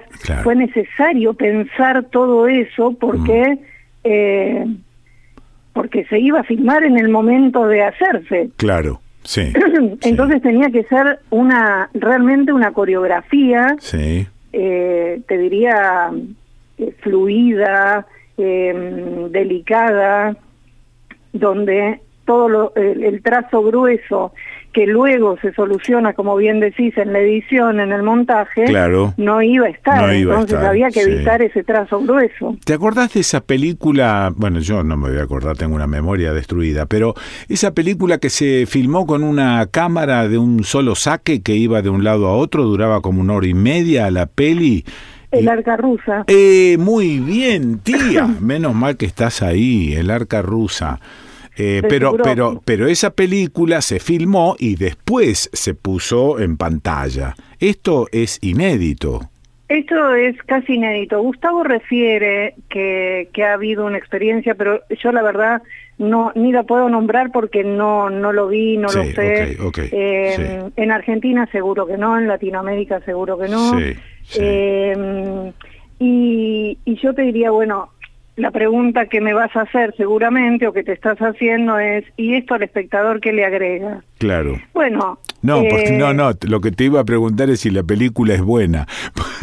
porque vos, vos me, claro, vos me estás contando toda la parte técnica y me parece maravilloso, pero podés hacer una porquería con eso también. Bueno, la película es muy buena porque justamente siendo una película pensada y hecha mm. durante la pandemia, también pone en, discusión y es parte del relato la situación de pandemia. Claro, muy bien. Eh, entonces, es una película eh, que yo te diría, en la que la forma en la que fue hecha y lo que sucede entre los tres personajes, dos mujeres y un varón, eh, interpretados por Lara Todeschini, Claudia Schuchman y Gustavo Guirado, que son tres actores rosarines. Em, lo que ocurre entre ellos, y te decía, la forma en la que fue hecha la película, está en íntima relación y en una solidaridad plena. Ah, ok. Entonces, vos estás viendo, el espectador va a ver una película que pocas veces se puede ver, quiero decir, donde cada cosa, cada plano, cada encuadre, cada movimiento de cámara está en relación con lo que le sucede a los personajes. Ahí está, ok. Y eso no siempre se ve, porque justamente las películas están tan editadas, tienen tantos efectos especiales, que finalmente se pierde mm. esa eh, ese matrimonio, ese maridaje entre la forma, entre lo formal y lo argumental. Todo esto que me estás diciendo lo vas a decir en la presentación del Broly. ¿El Broly trata de esto? El Broly cuenta toda la experiencia de Gustavo. El Broly se llama del cine instantáneo al cine en vivo. Ahí está. Ahí está. Eh, tiene un fotograma en la tapa muy bonito que es de la película París, Texas, de Wim ah. Bender, una película que a Gustavo le encanta a Posilones le encanta, em, y eligió ese fotograma para, para la tapa de su libro. El libro, por otra parte, ¿por qué yo digo que es un acontecimiento la presentación? Porque va a ser en la Biblioteca Nacional. Sí. En primer lugar, el, eh, repito, el día, el martes 30 de agosto a las seis y media de la tarde en la Sala Borges de la Biblioteca Nacional, que está en Agüero y Avenida Las Heras de la Ciudad de Buenos Aires. Sí. Eh, pero además es un libro editado por una editorial rosarina. Ajá. Bien. Ciudad Gótica se llama, una editorial pequeña. Sí, pequeña, sí. Eh, que como muchas editoriales ha entendido que editar libros también supone eh, generar ciertas intervenciones culturales, talleres muy bien, en fin. Eh, si no estás en el gigantesco negocio de las editoriales, entonces más vale meter un poco de eh, selección e ideología, si se quiere. Exacto. Claro. Exacto. Sí, sí, sí. Em, Está muy bien. Y el otro aspecto del acontecimiento es que esta presentación se hace en el marco de un ciclo de la Biblioteca Nacional, que en realidad es un ciclo que ha ido y venido por un montón de lugares en la ciudad de Buenos Aires, que se llama La Nave de los Sueños. La Nave de los Sueños es un ciclo de cine, pero también de música, es un colectivo cultural, hablando de cultura y de qué es la cultura. Eh, son un grupo de, de tipos y a, la cabeza de ese grupo pongo a Gabriel Patrono, que es así, tiene un apellido que hace honor a su trabajo cultural porque es un patrón de cualquier expresión artística y cultural independiente, sea cine, sea música, sea eh, artes plásticas, sea literatura. La verdad que son unos tipos y unas pibas increíbles y ya llevan 27 años juntos. Em, y fue en el 2004 cuando Gustavo Posiglione empezó a aparecer en las pantallas porteñas, em, que publicó un primer libro que se llamó Cine Instantáneo mm. y lo presentó en la nave de los sueños. Ahí está. Entonces ahora es como que la rueda siguió girando y este segundo libro del cine instantáneo, que fue aquel del 2004, al cine en vivo, que es este de la pandemia, lo vuelve a presentar en el marco mm. de la nave de los sueños. Tía, ¿le das un abrazo mío a Gustavo?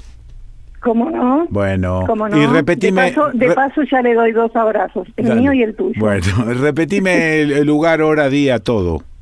Presentación del libro eh, del cine instantáneo al cine en vivo de Gustavo Postiglione el martes 30 a las 18.30 en la Sala Borges en el marco de la eh, vigésimo séptima temporada de La Nave de los Sueños. Te mando beso grande, tía. Un abrazo para vos. Chau. La escuchaste a la tía María, María Iribarren. ¿Y dónde la escuchaste? Y aquí, en el desconcierto.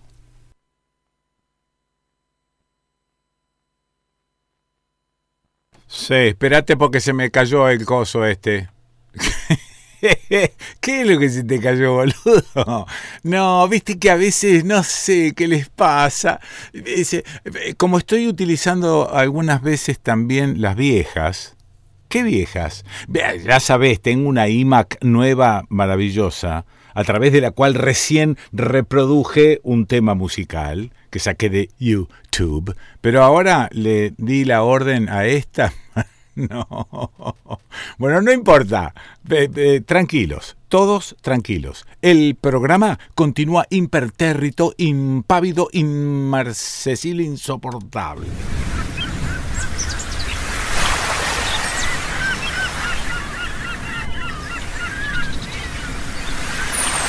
Puerto Madre, en la provincia de Chubut. Es la puerta de entrada a la península Valdés, patrimonio de la humanidad, un lugar donde vamos a encontrar naturaleza en estado muy salvaje, muy puro.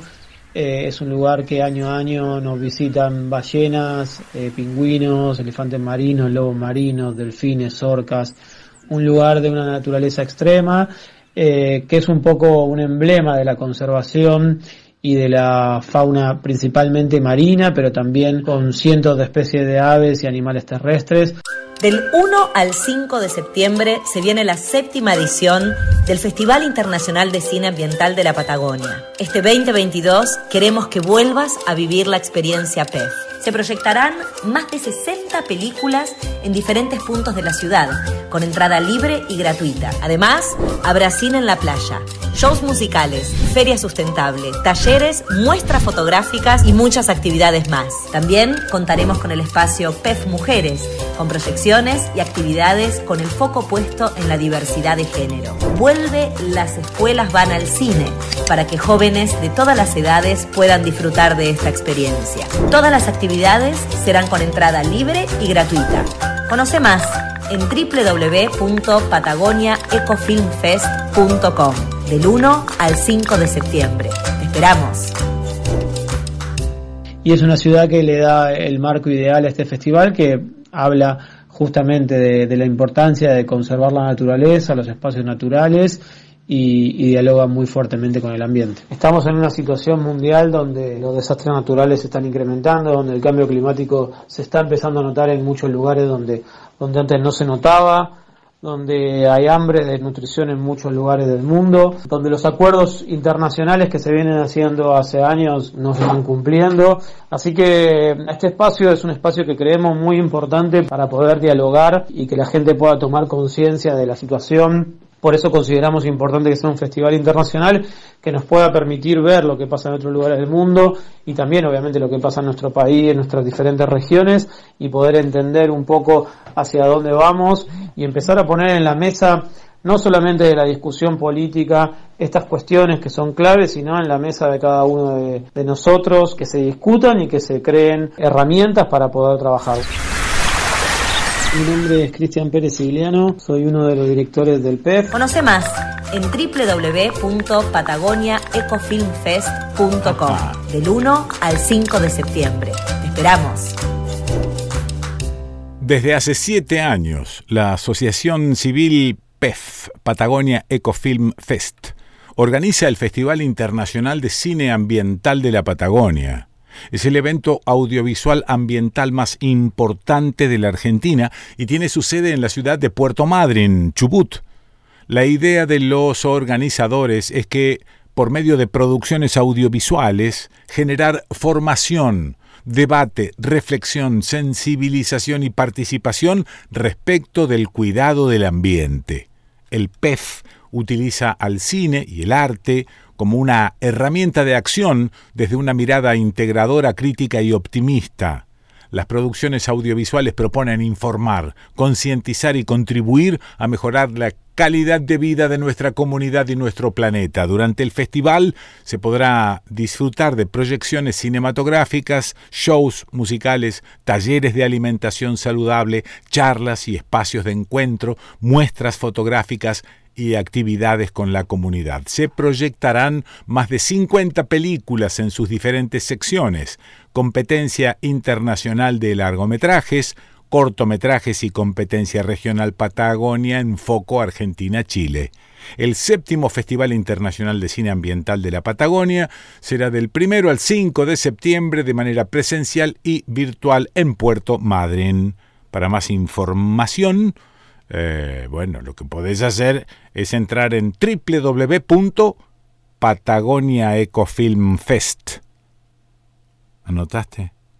patagoniaecofilmfest.com patagoniaecofilmfest.com es fácil, googlea patagoniaecofilmfest.com Fa, fa, fa, fa, fa, fa, fa, fa, hola Kikito, te estamos llamando. No, no, no, mandando mail, facebookeando, tuiteando, whatsappeando. Queremos jugar. Ah, te arreglaste, ¿eh? Mirá cómo está sonando ahora la desgraciada.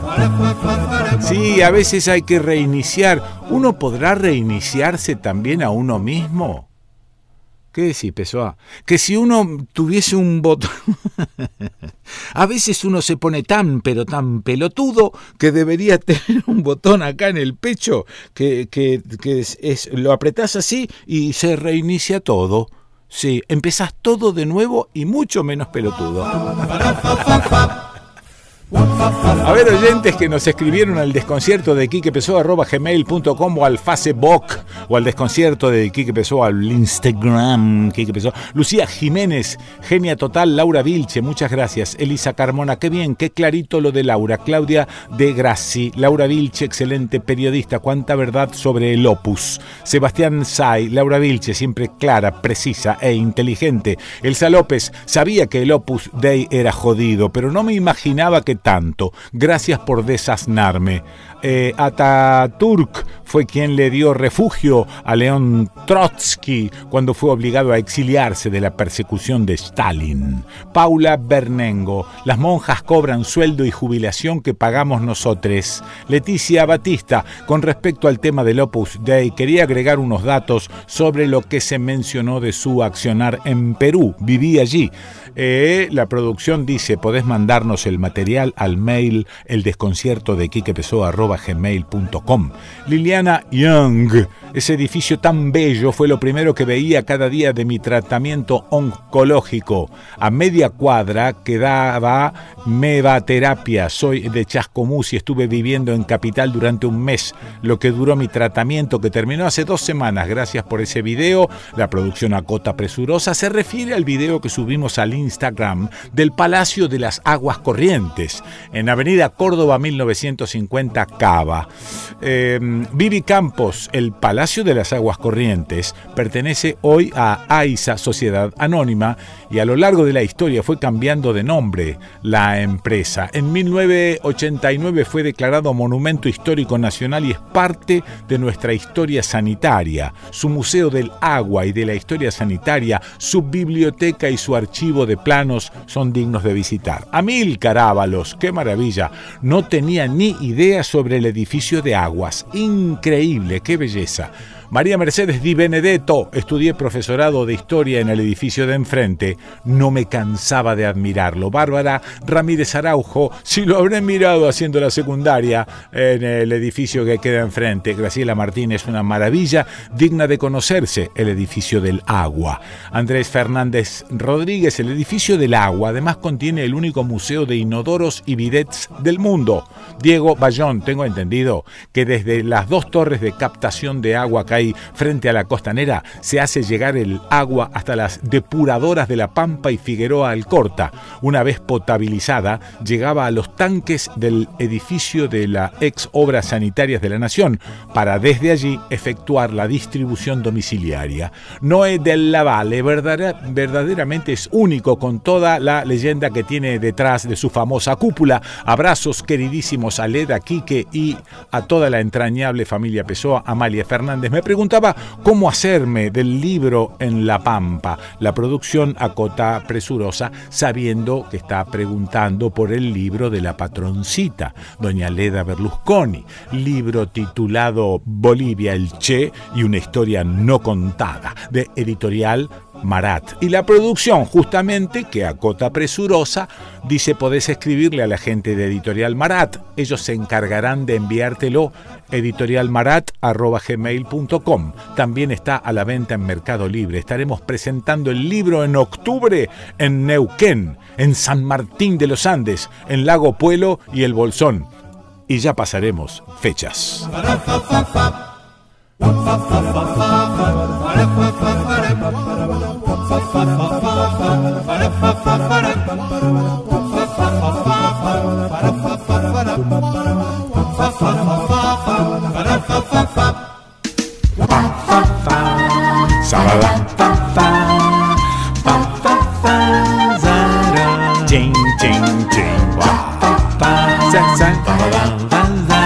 ver, hay más radios que retransmiten el desconcierto. Andaba medio perdido. Medio perdido. Me llamó a ver. Qué generoso. Pasar cantando cosas. Si tenés ganas de emitir total o parcialmente el desconcierto, avísanos, por favor. Así te sumamos a la red. No te cuesta nada, boludo. En San Luis, en Villa Mercedes, Calle Angosta, Radio Cuyana, FM 101.7. En San Luis City, FM Ciudad, 98.9. En Merlo, Radio Identia, FM 103.3. En la provincia de Santa Fe, en Rosario, AM Libertad 1090, FM La Hormiga 104.3, FM Aire Libre 91.3, Radio Cultura 94.3, en Funes, Radio 1 94.7, en JB Molina FM 100.9, Radio 90 en Suardi, FM Oxígeno 101.1 en Pérez, FM La 20 en San Jerónimo Norte, Génesis, FM 97.9 en San Cristóbal, FM 88.9 Radio Comunitaria de Divulgación divulgación científica. En Venado Tuerto, FM Serena 102.1 en Puerto General San Martín,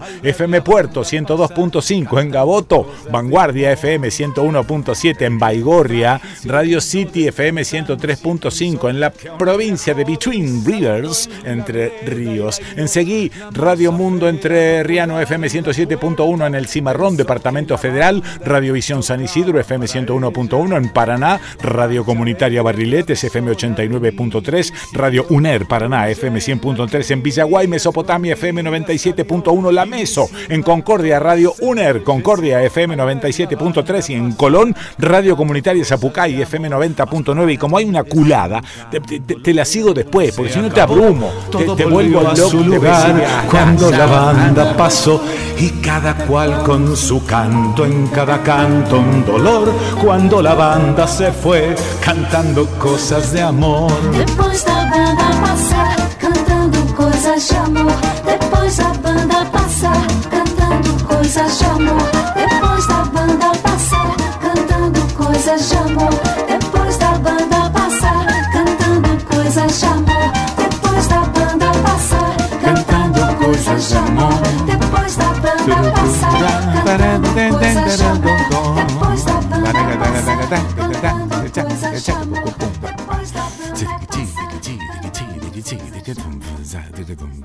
Bueno, espérate, porque quiero hacerte escuchar algo. Esto, mm, a ver si lo encuentro por acá. Es que yo, mira, soy un, yo soy un dejado. Acá tengo, en principio, eh, un flyer. Cuestión de ganas, parte 2, viernes 9 de septiembre, 21 horas Teatro El Círculo en Rosario. Ah, Rodolfo Cholo Montironi Trío. Cuestión de ganas. ¿Quién es? Javier Migled. Sí, en Rosario. Muy bien. Luego de la presentación de su primer material discográfico, el cantante Javier Migled retorna con su espectáculo, etcétera, etcétera. Muy bien. Rodolfo Cholo Montironi, el trío integrado por Javier Lorré en piano y Jeremías Serpi en contrabajo, bueno, harán un recorrido musical desde Gardel a Piazzola. Estará el Gule Trío, Martín Tesa Trío, Marcelo Ostenta, Escolazo Trío, Daniel Mariatti, Leonel Luques y el ballet Glamoré con la dirección de Pecky Land. Entradas en boleterías del Teatro La Prida 1223 o por Ticketek. Cuestión de ganas. Javier Migled. Quiero que escuches este tema que tengo por acá. Sí, espera que lo encuentre. Eh, tengo este eh, tema por acá. de, bueno, espera, chiste, lo canto va separado. ¿Será posible que no lo tenga? Aquí está. El tema es de Buenos Aires Morena. Quiero que escuches a Migled cantar. Y también quiero que le prestes mucha atención a la guitarra de Marcelito Stenta. Mucha atención a la guitarra y a los arreglos de Marcelito Stenta. A ver, che.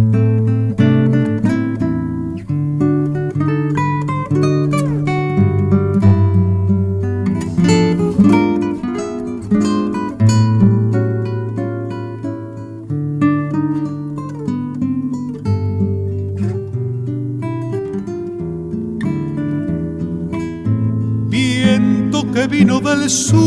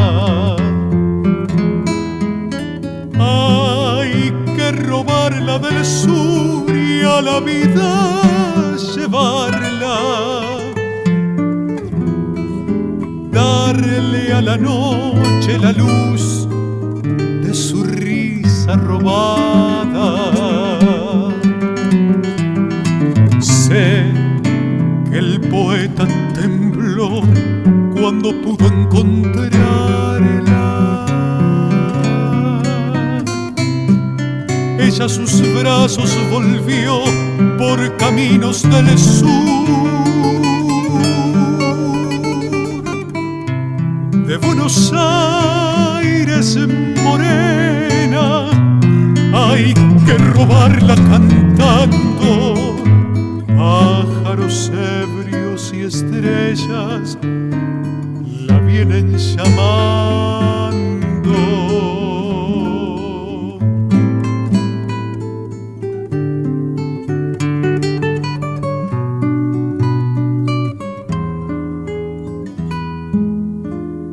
las cigarras del viento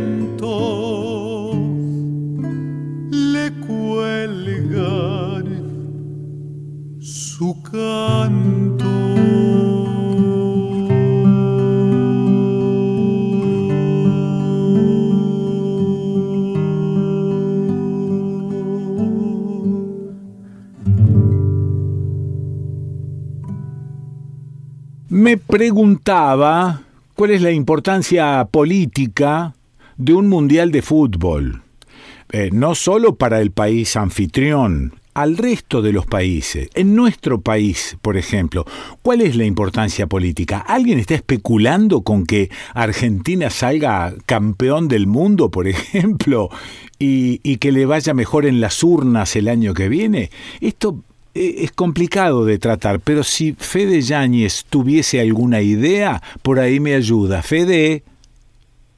Hola, Quique. a ah, ver, que, le, que le interese a alguien o que alguien especule con un beneficio a posteriori, te diría que prácticamente todos.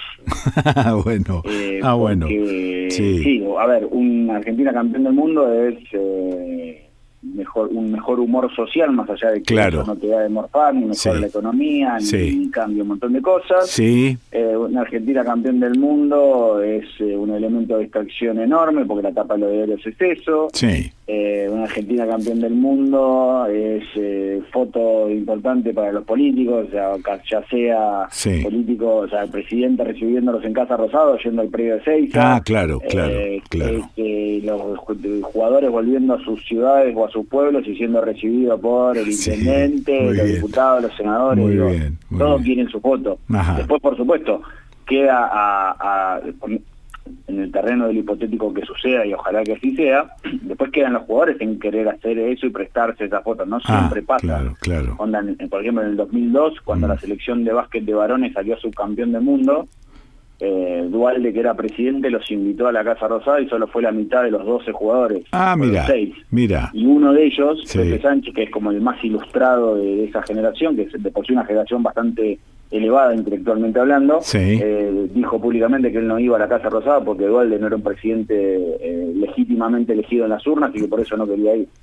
Ah, mira. Bueno, ayer estaba yo paveando y, predije que nuestra próxima presidenta es Cristina. Bueno, bueno, entonces como... Podría ser. Sí, pero como nadie se anima a decirlo, empezaron las risas, ¿no? Em, creyendo que todo es una, una broma. La verdad es que independientemente de lo que se piense, es la única política que hay a mano en este momento, sea lo que sea, pero es la única que medianamente maneja la política. Si llega, si llega a ganar Lula en Brasil, y Argentina sale campeón. ¿Eh? Bien te dice.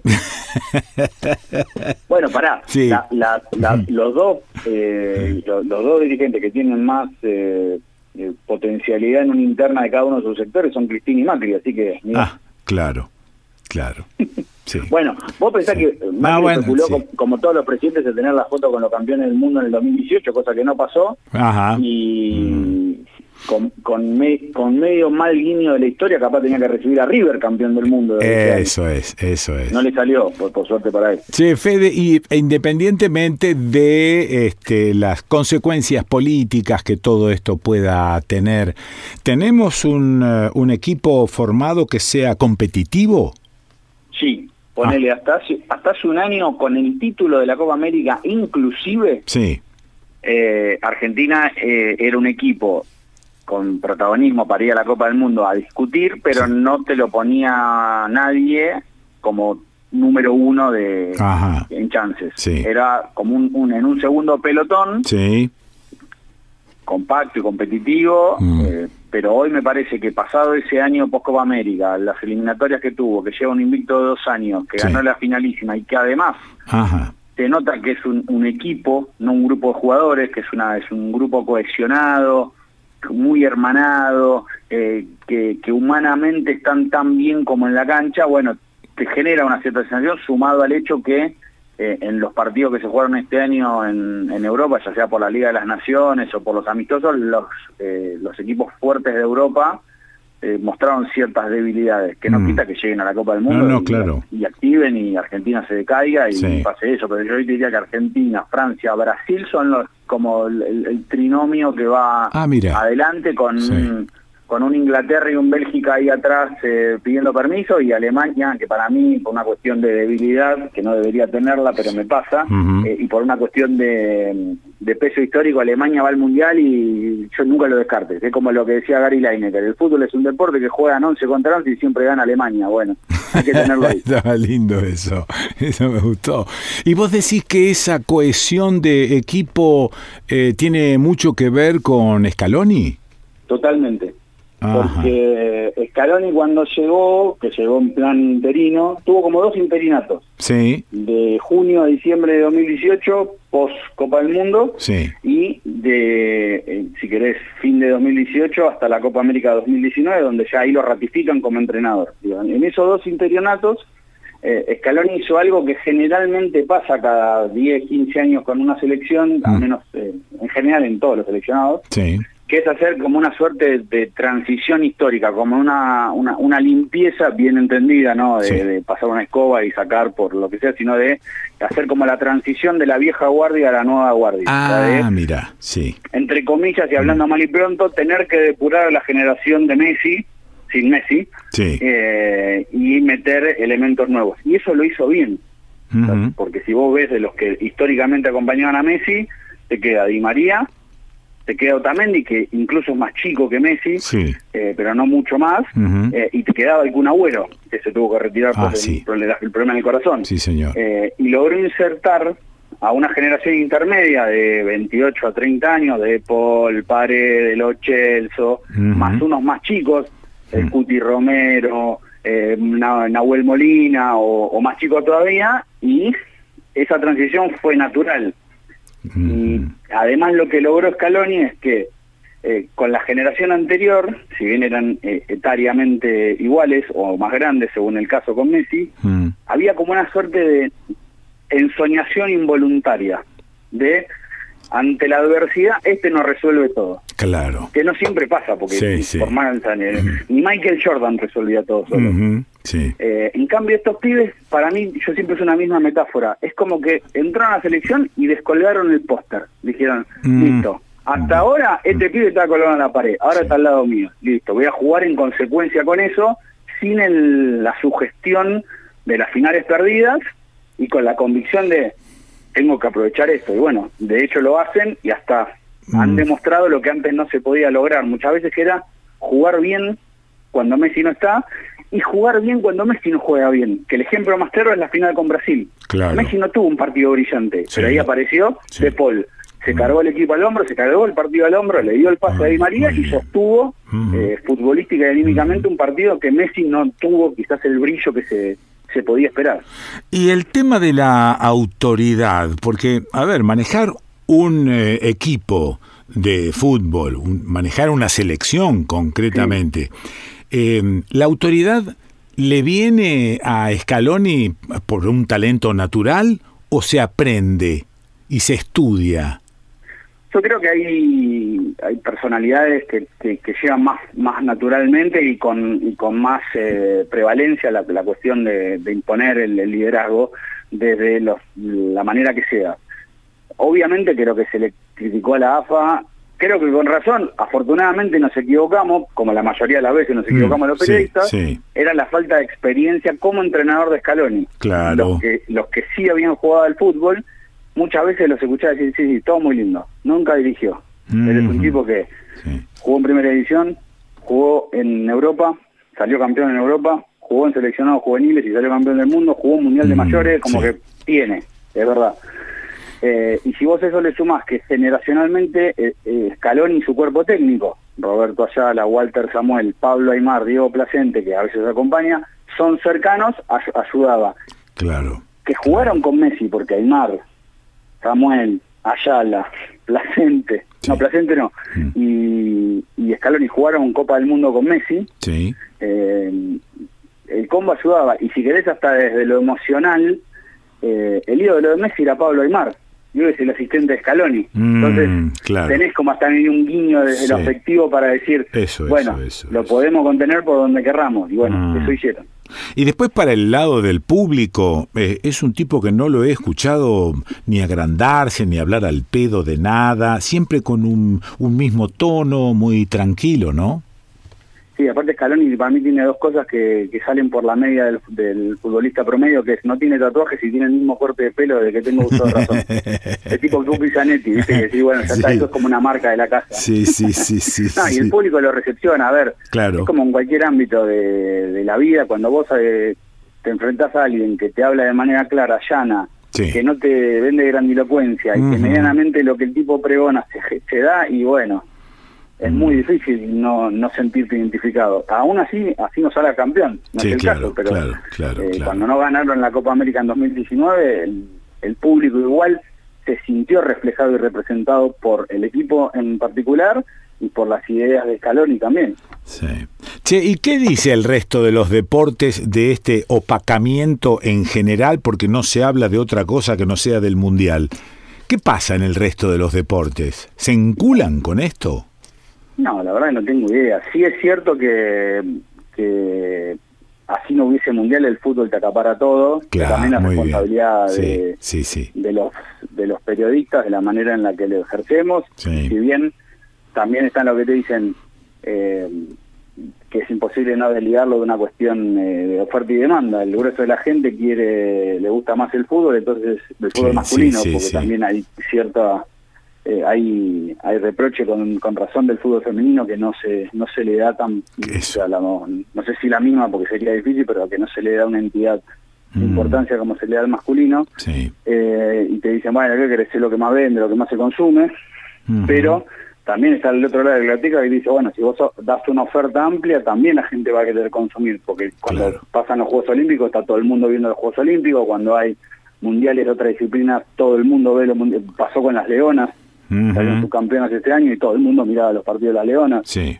Sí, mm.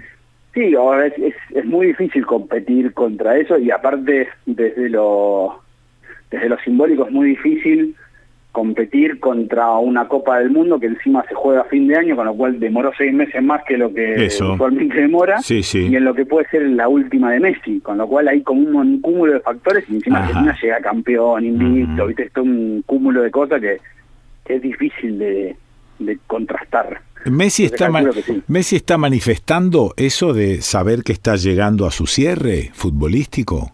No, no, eso es una especulación en este caso mía, digo, ah, pues, simplemente ah. me, me, amparo en la biología. Messi va a jugar la Copa del Mundo con 35 años. Obviamente hay ejemplos de sobra en los últimos años de deportistas, tanto hombres y sobre todo mujeres que tienen eh, mejores marcas de precocidad y de longevidad que los hombres.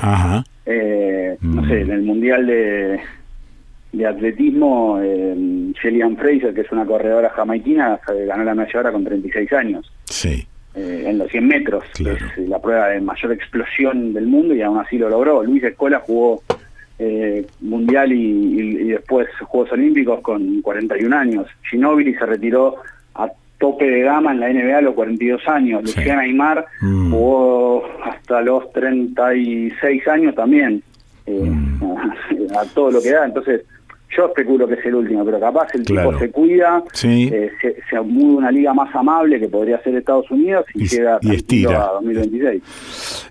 Recuerdo siempre, y a veces lo digo, una charla con Antonio Carrizo hace muchos años donde yo le preguntaba, che Antonio, nosotros, así como locutores, conductores o periodistas, eh, eh, ¿en qué momento nos damos cuenta de que nuestra carrera llegó a su fin o estamos allí languideciendo? Entonces Antonio me decía, viste que pegaba palmazo arriba de la mesa, se enojaba, qué sé yo.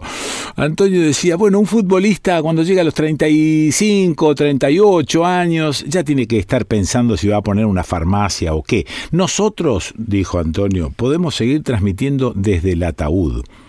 Entonces yo, yo, siempre lo retrucaba y le decía, sí, está bien, Macanudo, pero ¿en qué momento entramos a ser patéticos? ¿No? Y esto, y esto mismo, ¿y quién carajo nos avisa que estamos siendo patéticos en nuestro laburo? Y esto mismo me parece que le debe pasar al futbolista, no debe querer abandonar, debe saber que va languideciendo y debe saber que ya no está jugando como antes. Pero digo, ¿está pensando en poner una farmacia? Eh, la verdad que no sé, digo, por un lado... Eh yo digo, qué difícil debe ser a los 35, 36 años jubilarte. Sí, claro, claro. sí, sí, ahora que tengo 40 sigo teniendo proyectos, sueños, claro, claro.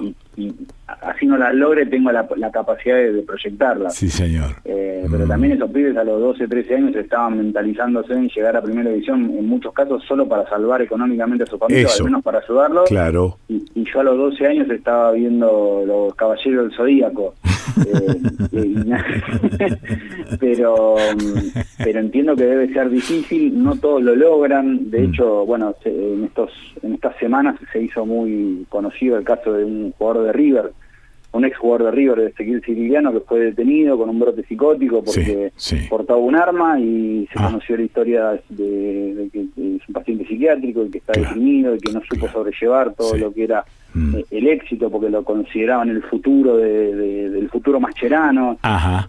Eh, y eso también es algo que eh, me imagino que hay que empezar también a aprender cómo sobrellevar, porque no, a ver, no le pasa solo a los futbolistas de élite, le pasa a cualquier deportista claro, claro. que quizás no sabe hacer la transición, pero sí, hay algunos que ya mm. se dan cuenta enseguida que tienen que mm. hacer una transición, como digo, de ponerse una farmacia, invertir la guita en un campo, como hacía Batistuta cuando eso, apenas ganaba algo de guita, eso, claro. Eh, apuestan a ser entrenadores, representantes o algunos que para mí son los más luminosos, que lograron invertir la guita, se retiraron y se van, se corren del eje y viven, viven de, no digo de vacaciones, porque nadie vive de vacaciones, pero viven muy relajados, muy tranquilos, le manejan la guita, eh, baja intensidad, baja exposición. Está bien, Cada uno la lleva como puede. Fede, ¿vas a hacer lo mismo vos? ¿Qué? ¿Vivir de rentas y esas cosas? no me alcanza toda la vida para llegar a ese estadio de poder. Tendría que haber estudiado, Quique, ese Sí, sí, sí. Nene, vos tenés que estudiar porque es lo único que te puedo dejar en la vida. Sí, sí, sí, pobre, mis padres lo intentaron, pero bueno. bueno, fue totalmente al pedo. Nos dieron libertad. Imagínate que en mi casa yo soy periodista, mi hermana la que me sigue es escenógrafa y la más chica es socióloga. Ah, bueno. Ah, bueno, listo.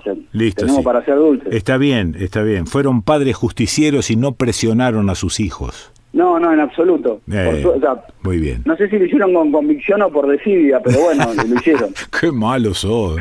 Qué, tipo jodido. Te mando un abrazo, Fede. Abrazo, Quique. Chao. grande. Chao, chao. Bueno, sí, lo escuchaste. A Federico Yáñez. ¿Dónde lo vas a escuchar? Y acá, en el desconcierto. Y además, mire, Carlos Antonio, el departamento este, perdonando la palabra, este departamento me tiene seco. ¿Por qué lo tiene seco? Porque es húmedo. Felipe parece que tiene ganas de broma hoy usted, ¿no? Sí, sí, Felipe, Felipe. ¿Qué te pasa, viejito mío? Viejito mío, esto es una vergüenza, viejito mío. ¿Qué, qué, qué le pasa, viejito mío? Eh, que no puedo dormir, viejito mío. Eh, eh tengo cada pesadilla que, que, me, que me rompe la cama, viejito mío. no me diga, viejito mío. Sí, que te digo, viejito mío, sí, sí. Como anoche que, que, soñé que la Sofía Loren y la Anita Gerber esa golpeaban a la puerta de mi pieza, viejito mío, pidiendo que la abriera para entrar. ¿Y, a eso le llamas pesadilla? No, es que yo les abría, viejito mío. Ah, eso demuestra que vos, hasta para soñar, sos un cretino. Seguro que te acostás borracho. No, no, no, viejito mío. No, no, no, no. Me acuesto sobrio. Porque en invierno tomo en la cama para entrar en calor, viejito mío. ¿Es dipsómano, viejito mío? No, no, es de Barracas al sur. Un recuerdito donde estaba Antonio Carrizo. Sí, y al otro lo reconociste. ¿Cómo que no?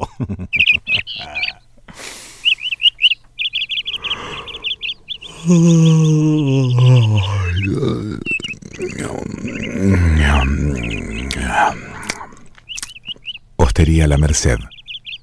El merecido descanso. Hostería La Merced. San Martín 439. San Marcos Sierras. Córdoba.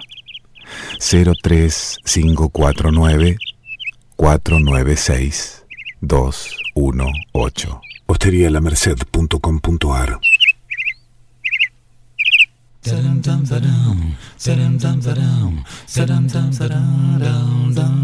Veleda conoce y respeta el vínculo que existe entre el ser humano y la naturaleza. Por eso, desde 1921, trabaja con plantas medicinales para crear sus cosméticos y medicina antroposófica, respondiendo a una necesidad específica. Los productos Veleda le devuelven la armonía al alma, al cuerpo y al espíritu.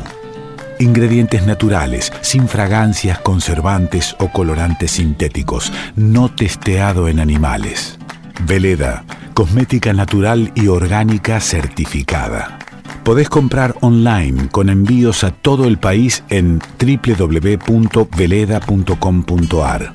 Seguinos en Facebook, arroba Veleda, y en Instagram, arroba Veleda ARG.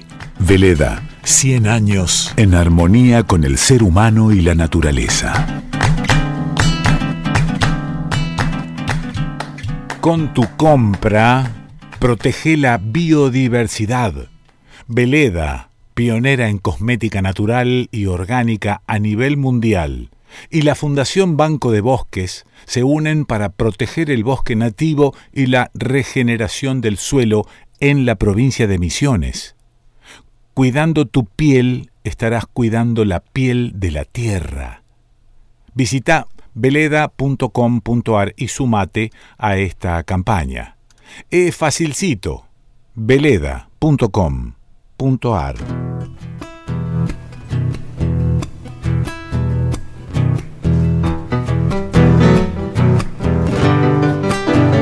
Mira. El de la viola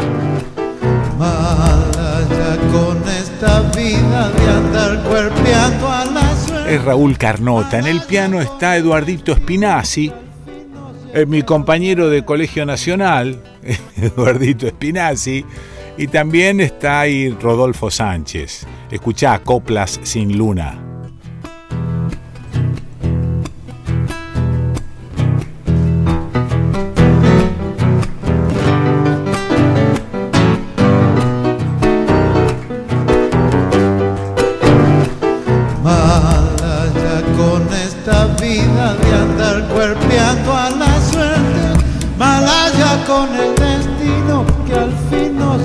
la mouette.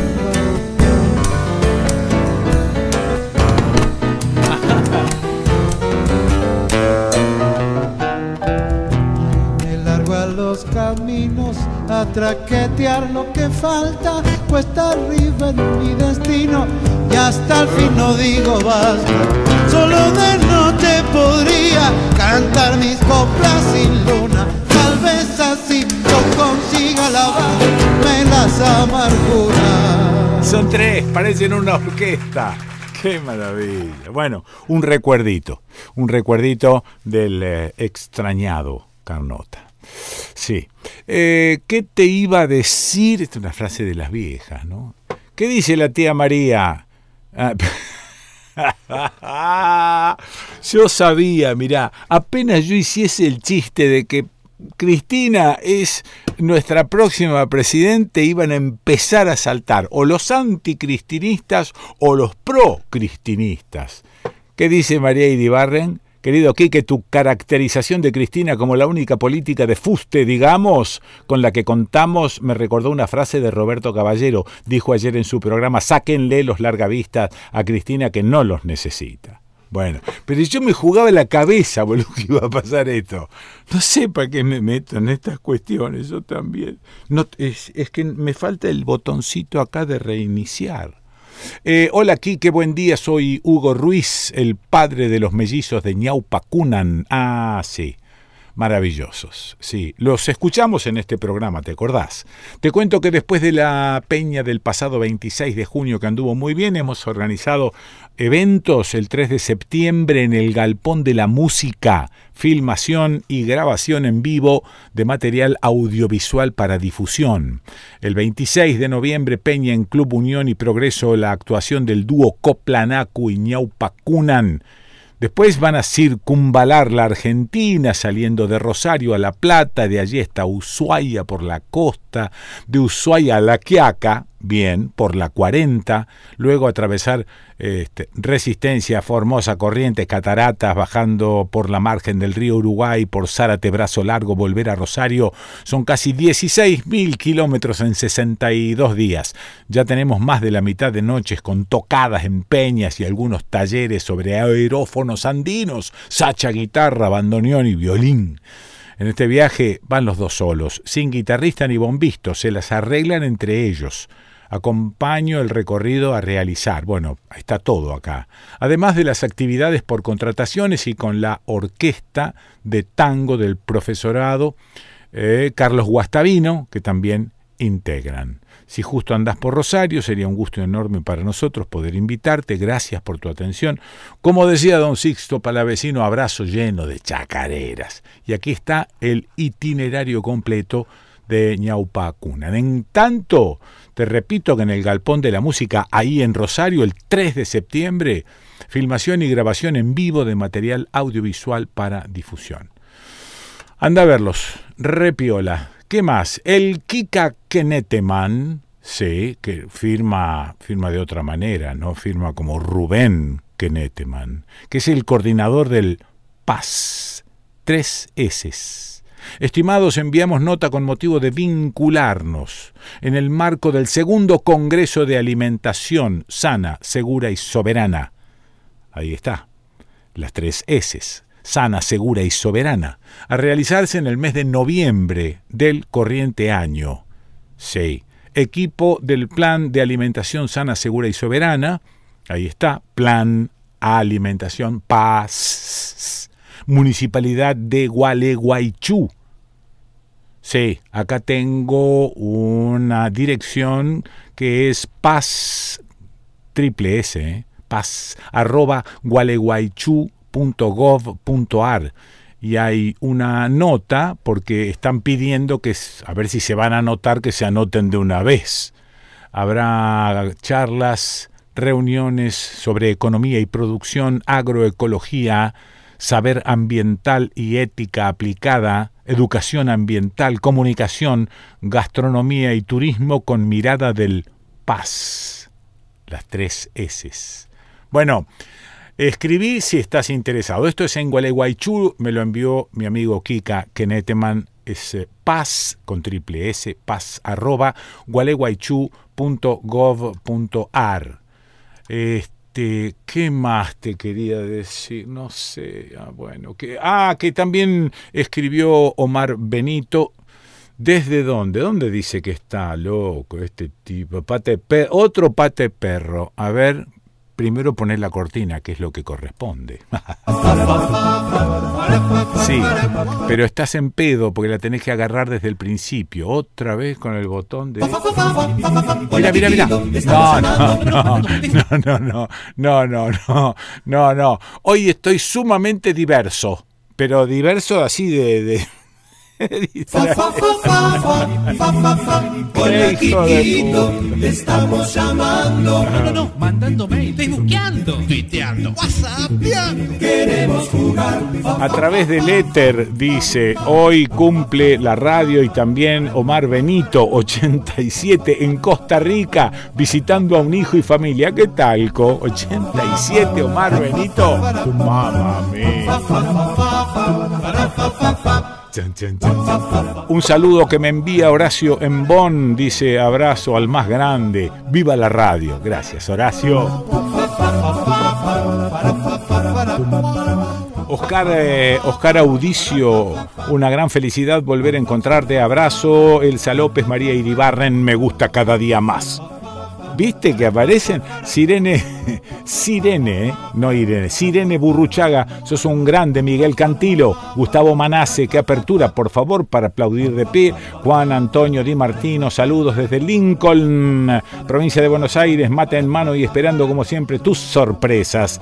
Eh, Hanna Oprandi en Villa Urquiza, escuchándolos, buen programa. Juan Manuel Reynoso, acá escuchando el desconcierto desde San Luis, abrazo grande. José Turardini, ¿podés creer que me olvidé de la presentación del libro de Leda en Buenos Aires? Pero igual lo leeremos. También llevo muchos años escuchándote. Sos mi amigo. Gracias por esto y por haberme recibido en tu estudio y haber tenido una charla tan cordial y animada. Soy el que te regaló esa maravilla de radiecita, Sony, que arreglaste. Jaja, abrazo. Qué lindo. Julieta Nar, te recomiendo leer la crónica de Leila Guerriero, sí, perdón, El negocio del miedo para pensar el oficio del periodismo en la actualidad. Además es una prosa exquisita. Abrazo desde la provincia de Santa Fe, Diego de Mergazo, mirá si te querré que me banco, que me relates pinturas por radio. Hermosa la Migone. Saludos, Alicia Carpineto a levantar el ánimo aunque es difícil, nadie ya puede con su tristeza. Nos ayudas con tus palabras, siempre alguna broma y buena música. Diego, Daniel Maldonado, nada en este mundo pasa sin que haya una razón.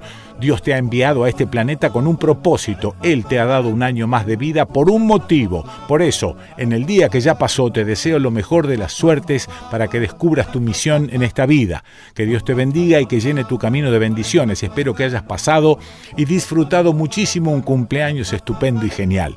Guillermo Cernu escuchando a partir de las 10 desde Gualeguaychú. Soy uno de los seguidores de Melissa Trav Malmod y su pataperrismo que me atrapa tanto como su crónica desde Ankara. Marta Seguí, gracias Quiquito, muchas gracias por todo lo que nos das. Ángel Orlando Bustos, la charla sobre historia, realmente histórica. Felicitaciones a Martín Leguizamón. Graciela Robles, estoy feliz de encontrarte. Silvana Scarafía, saludos desde la FM Radio City Baigorria. Hermoso escucharte, Gustavo da Soro. Ah, me hiciste acordar a Juliovich con el tema del cierre del programa anterior. Abrazo desde la zona sur de Rosario. Laura Dow, cómo me gusta escucharte. Tenés una voz y una forma muy genuinas. Te escuchamos en Viedma por Radio Encuentro los domingos a la mañana. Abrazo. Alejo Milia. Eh, por vos me hice locutor. Grande, maestro. María Rodríguez. Yo no pude ir a las presentaciones de Leda en Rosario. Puedo comprar el libro en alguna parte. Fui a una librería y no tenían ni idea en la producción a cota presurosa en Rosario. Podés comprarlo en Distrito 7 o Videolagos 790. Si estás en otra localidad, podés encargárselo a la gente de Editorial Marat. Ellos se encargarán de enviártelo. Editorialmarat.gmail.com. También está la venta en Mercado Libre. María Campaña. Gracias, Quique. Siempre aprendo con tu programa. Excelente el desconcierto. Sandra del Negro. Sos mi compañía de los sábados, además de conducir con un arte magistral. Siempre coincido con tus opiniones y conceptos y admiro tu valentía para opinar. Saludos desde Buenos Aires, Oscar René Cisneros, sobre Brasil y el recrudecimiento de las ideas más recalcitrantes. Siguen la lógica eh, enunciada por Noam Chomsky en sus libros y artículos. Al final son de manual. Iván Giacome, acá en Mar del Plata, tomando agua con limón porque ayer me agarré flor de peludo. No, no puede ser. No, no, bueno. Ay, espérate. ¿eh? Ay,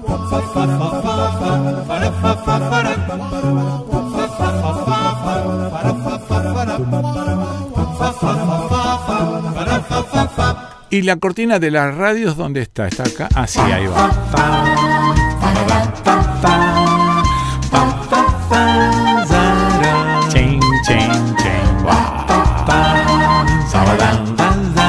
Señoras, señores. Viste que yo te digo que te abrumo, pero estas son algunas de las radios que retransmiten el desconcierto. Avisanos, por favor, si tenés ganas de emitir total o parcialmente el desconcierto, escribinos a el desconcierto de gmail.com online, o sea, por todos lados. Radiofónica Play, fonicanews.com, la bocina radio.com, fmexcalibur.com, radiolafortuna.com.ar, quiero FM Online de San Francisco, Córdoba, mochileros radio.com, veralatina.com .ar, radiocariciasalcorazón.com.ar, monarcaradio.com.ar, sosteniendoutopías.com.ar, Radio Las Pica, frecuenciaorigen.com, peorparaelsol.com.ar y redmedia.com.ar, radiocarcoma.com desde España, Radio Música Internacional ahora desde Barracas, radiocultura943.com.ar, Radio Cooperativa La Reconquista desde Tigre, en Río Negro, en Bariloche, FM Los Coihues, 105.5, FM 90 90.3, gente de radio. En Cinco Saltos, acústica, FM 91.1. En La Pampa, en Santa Rosa, Sonar, FM 97.9 y Sonar.ar. En Chubut, Treleu, Radio Comunitaria Sudaca, FM 105.3. Puerto Madryn, FM Ciudad 90.1. Y en el Hoyo, Radio Fogón 97.3. Y hay una culada más. Pero yo, viste, me canso, estoy grande, boludo, me canso. La puta madre siguió la luna llena que vivía escondida salió y mi ciudad toda se embelleció al ver la banda pasar cantando cosas de amor. Mas para mi desencanto lo que era dulce acabó, todo volvió a su lugar cuando la banda pasó y cada cual con su canto, en cada canto un dolor cuando la banda se fue cantando cosas de amor. Después la banda cantando cosas de amor. Depois a banda passar, cantando coisas de amor. Depois da banda passar, cantando coisas de amor. Depois da banda passar, cantando coisas de amor. Depois da banda passar, cantando coisas de amor. Depois da banda passar, cantando Bueno, basta, che. Paren un poco de repetir el, el, el, la coda. Coda con C, la coda. Y ahora...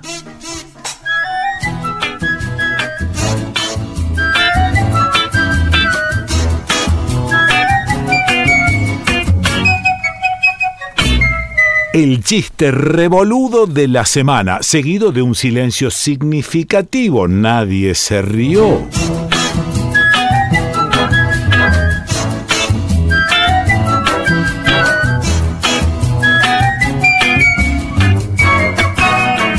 Y este lo envió Nicolás Tomé. Dice, no desayuno porque pienso en vos. No almuerzo porque pienso en vos, no meriendo porque pienso en vos, no ceno porque pienso en vos, no duermo porque estoy cagado de hambre.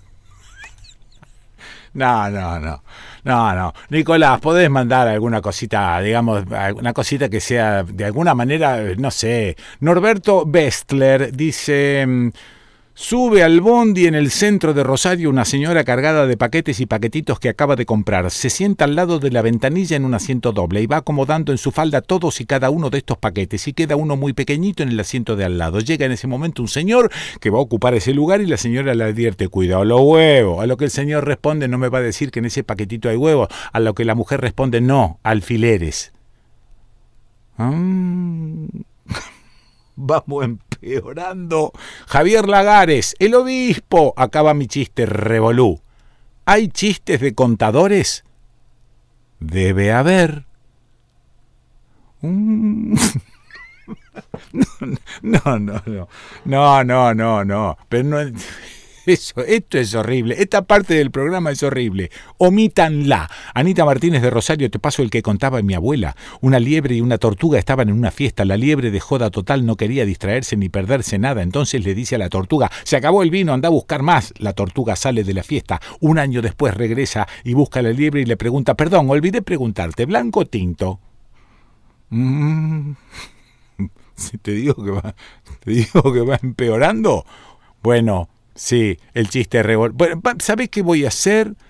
Voy a terminar con una pequeña grabacioncita que tengo desde hace mucho tiempo, que es eh, Catalina cuando era chiquita contando el cuento del borracho. Mm, a ver, hacémelo escuchar. Bueno, a ver qué vas a contar. Un chiste. A ver, dale. Hay un borracho que se, va, se vuelve a la casa después de haberse tomado. Y, y... ¿Después de haberse tomado qué? De haberse tomado un acercitro o alguna vez. ¿Un acercitro? ¿Borracho un acercitro? No, empieza de nuevo, espera. Dale, dale, dale. Me, muero. Dale. No, no, no, voy a empezar de nuevo toda esta grabación que tengo. Porque no puede ser que el borracho se haya empedado. Bueno, a ver qué vas a contar. Un chiste. A ver, dale. Hay un borracho que se va, se vuelve a la casa después de haberse tomado. Y, y... ¿Después de haberse tomado qué? De haberse tomado un acercitro o alguna vez. ¿Un acercitro? ¿Un acercitro? No, no, empieza de nuevo, espera. Dale, dale, dale. silencio, vamos. Había un borracho que volvió a su casa y después eh, le dice a la esposa, esposa, esposa, déjame entrar. Y le dice, no, esposa, esposa, déjame entrar. No, ¿por qué crees que lo haría? Traigo una flor para la mujer más bella. Y entonces le abre la puerta y le dice, ¿y la flor? ¿Y la mujer más bella? Así pasó. Una boludo. El chiste revoludo de la semana.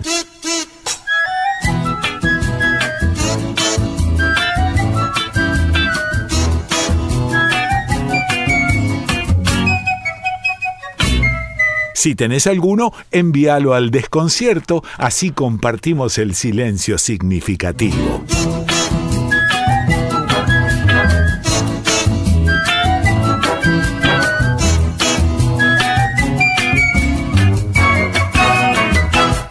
Claro, cada vez que tengo que hablar con, con, él, siempre me aparece su imagen de militante de los 70. Y hoy estaba dándole vueltas al asunto y digo, bueno, la juventud en los años 70, o parte de la juventud, decidió cachar el bufoso y armar quilombo porque no había alternativa. Entonces, no, no me venga con la discusión de si la violencia, si no. Se ve que en ese momento no había otra manera de salida.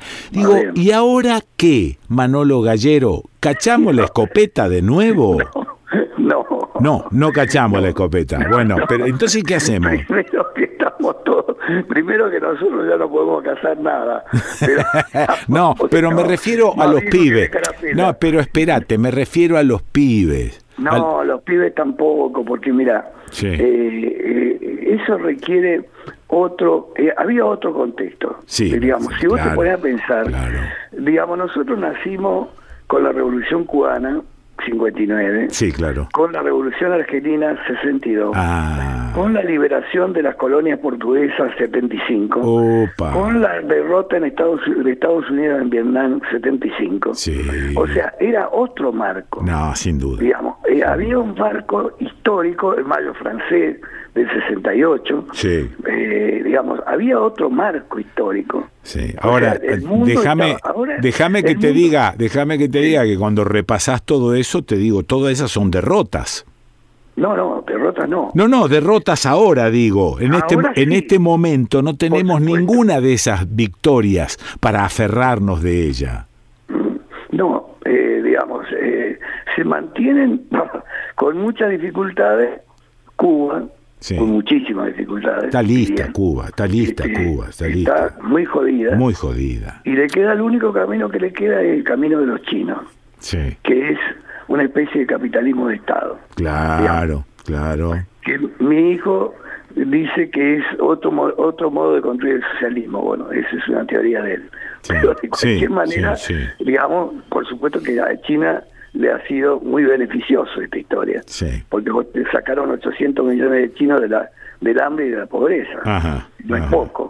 Y hay 40 millones que son eh, millonarios y hay cerca de 60, 600 millones que son clase media. Claro. O sea, no cabe duda que la revolución china, como se hizo, mm. le dio resultado. Pero digo, es otro contexto. Ahora está China por un lado, eh, en esa época estaba la de República Socialista Soviética. Claro. Que más allá que nosotros la criticábamos, sí.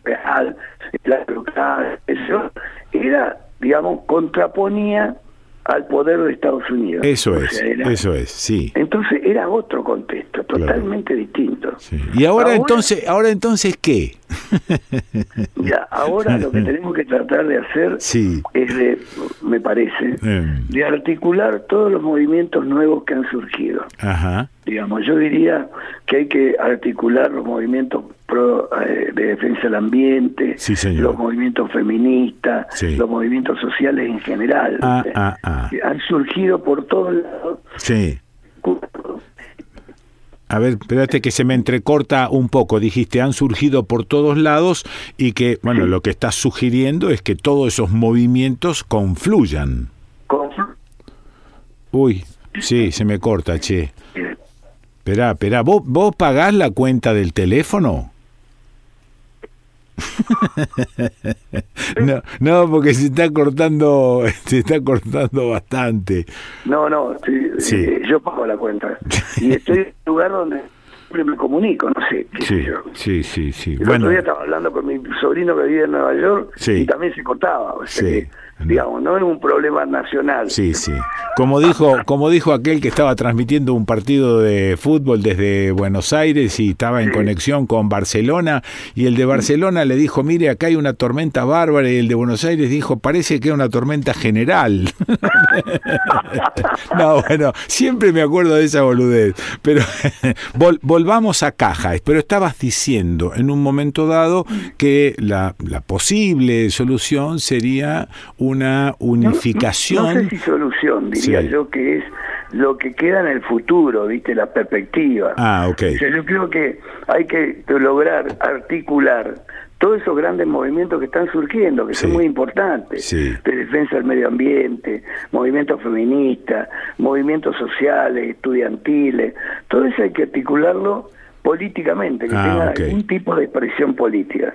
Porque evidentemente lo que está en crisis, además de que está en crisis este, el sistema, eh, evidentemente está en crisis, y por eso estamos viviendo un momento de guerra y de todo tipo de conflictos. Está en crisis en, el, en nuestro país la corporación política, toda. Toda. Toda está cuestionada. Muy bien. Digamos, o sea, la sociedad no les confía a ninguno, no les tiene confianza. Sí. Y la verdad que eso, digamos, hace que tenga una respuesta tipo Bolsonaro, ¿no?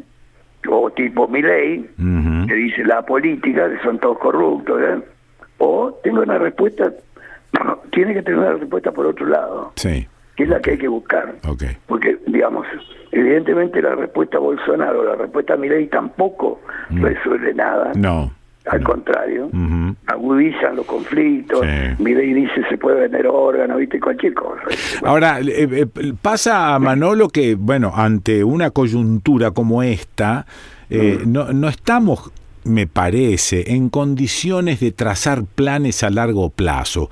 acá, hay, acá hay que tirar una especie de salvavidas a gente que se está ahogando. No, no, Claro, claro, claro. El país se está ahogando. Sí, sí, sí. No, sí. más bien, o sea, pero, pero viste que resulta muy complicado en la medida en que haya sectores en la medida que eh, la política se convierte en una religión para algunos, determinados determinadas cuestiones se convierten casi en una religión. Es indiscutible. O sea, digamos, vos no podés razonar con una persona que dice no hay corrupción. No podés razonar. Evidentemente está instalada la corrupción. Claro. Digamos, eh, porque no es solamente a, alto nivel, a todos los niveles. ¿Cómo se explica que, digamos, el narcotráfico se haya desarrollado en, en este nivel en la Argentina si no es con la contribución de la policía. Claro. claro. Sí, sí, sí. Absolutamente, sí. En la provincia de Buenos Aires con la contribución de los fiscales. Sí, sí, de la justicia. Sí, Entonces, ¿cómo se explica esa cosa que en Rosario haya tres muertos por día? Claro, claro. O sea, estamos viviendo una situación gravísima, sí. gravísima. Mm. O sea, este, por cierto, hay que buscar una salida a esa situación. Sí, y nadie le está ofreciendo, te digo, ninguno de los políticos.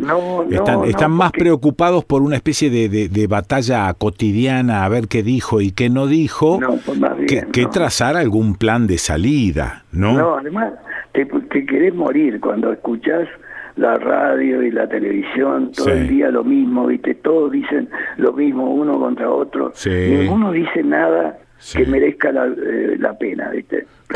Lamentablemente. Sí, porque aparte, bueno, aparece, por ejemplo, un discurso de Cristina defendiéndose de las acusaciones, etcétera, y a partir de allí todo el mundo habla de eso.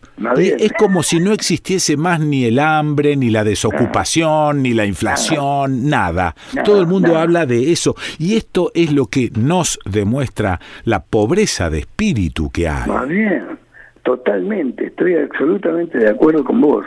Digamos, o sea, eh, atrapan el, Mm. digamos, el imaginario, y a partir de ahí no se habla de otra cosa. Claro. Digamos, y ahora va a seguir, porque entonces llaman a una movilización, y esto sigue, y la gente se sigue cagando de hambre, perdón por la expresión. No, está bien, está bien. Siguen teniendo problemas de todo tipo, y la gente no llega a fin de mes, los, los negocios cierran. El aumento de las tarifas de luz mm. y de gas va a mm. provocar un cierre de muchos comercios. Clarito. Porque está claro que no van a poder aguantar, no, No, no. Entonces, digamos, mm. esos problemas parece que no existen. Bueno, eh, primero lo que se me ocurre pensar de vez en vez es dejar de echarle toda la culpa a los medios de eh, comunicación hegemónicos, a los políticos, etcétera, y empezar a pensar en nosotros, ¿no? Que, que, somos los que seguimos consumiendo esta cosa y alimentando esta cosa. Ahora, realmente es un reproche inútil el que estoy haciendo, porque esto, claro, porque esto es estructural de la sociedad y ni siquiera se, ni siquiera se arrancó con la educación, Manolo. No, no, nada. Bueno, bueno, bueno, bueno, bueno. No, por cierto, no pasó nada. Entonces agarramos, agarramos los chumbos de nuevo. No, te, rías, no te rías, por favor, te lo Me río porque me veo corriendo. No puedo correr una cuadra. Bueno, me mató. Bueno, esto que decís de, de, las religiones y del no a la religión de tipo político, este, bueno, también hay un necesario rescate del humor que tenemos que hacer, que tenemos que hacer vos y yo por lo menos. No, más bien, rescatemos el humor y miremos las cosas con, con cierto, con, viéndonos de algunas cosas, porque si no, es, Para llorar, es para llorar. Pensar que, la verdad, un tipo se compró 20 veces la, la ciudad de Buenos Aires, digamos como Lázaro Báez, que no le pase nada. claro. para llorar o no? No, claro, claro. sí. Lo que pasa que, bueno, este, no, no es un, uh, un problema o que podamos de alguna manera embudar la cosa en una bolsa de problemas. Son, son muchos frentes abiertos. No, ni hablar. Está todo abierto. Bueno, está, todo, abierto. sí, sí. Por eso te decía, y vos me sugerías recién que a futuro todos esos eh, pequeños movimientos deberían de alguna manera unirse. Está bien. Pero, no, incluso te digo que surgen acá en la ciudad de Buenos Aires, por ejemplo, han surgido movimientos en defensa del casco histórico, en defensa de, en contra de, viste, de la construcción ilógica que está oyendo, donde hay barrios que eran barrios lindos, como Núñez, que yo, aparecen edificios que alteran alteran el, desarrollo urbano. Exactamente. Bueno, esos movimientos juntan mucha gente. El otro día hubo una marcha de bicicleta en defensa de la costanera norte. Sí, claro. Entonces, yo creo que eso tenemos que, todo eso se tiene que articular de alguna manera. No hay otra. lo, más, lo más complicado va a ser encontrar quién o quiénes lo articulen, porque todo el mundo sospecha de todo el mundo. No, además no hay confianza. Por eso te digo. El problema es ese. Sí, sí, no hay confianza en ninguna institución. Qué bárbaro. Porque, digamos, en otra época, en, cuando yo empecé a ejercer la profesión eh, de abogado en el año 64, había, digamos, todos teníamos nuestra desconfianza relativamente de la justicia, pero había una confianza social en la justicia. Eso Ahora no. No, no. Ahora está desprestigiada la justicia, el parlamento, los políticos, los sindicalistas. Está bien, está bien. pero además, justificadamente, sí, lógico. Sindicalistas hace 40 años que manejan el sindicato. Claro. Como Cavalieri. Sí, sí. Digamos, y que son multimillonarios entonces vos decís, pero esto, ¿cómo viene la mano, viste? Mm. Che, eh, Manolo, bueno, este, no, nada, quería mandarte un saludo y agradecerte este rato de alegría que paso con vos. Yo también, la verdad que me resulta muy grato hablar con vos. Bueno. Es la cosa más grata que me sucede en la vida bueno, a esta edad. Bueno, dale un beso grande mío a Vilma. Bueno, vos, Alera. Bueno, dale, dale. Un abrazo. Chao, Manolo, chao. Chao. Eh, mamma mía. Bueno, lo escuchaste. ¿A quién? A Manolo Gallero o Gallero. ¿Dónde lo escuchaste? Y aquí, en el desconcierto. Esta es la primera noche del Glostora Tango Club. Gotitas. Apenas cuatro gotitas se logran peinados triunfadores. R1 Radio El Mundo, Buenos Aires, República Argentina, transmitiendo en su frecuencia de 1070 kHz. Y culminando la primera noche del Doctor Tango Club, señoras y señores, maestro Alfredo de Ángelis ya nos brinda con las voces de Carlos Dante y Julio Martel, de Francisco Canaro, Soñar y nada más.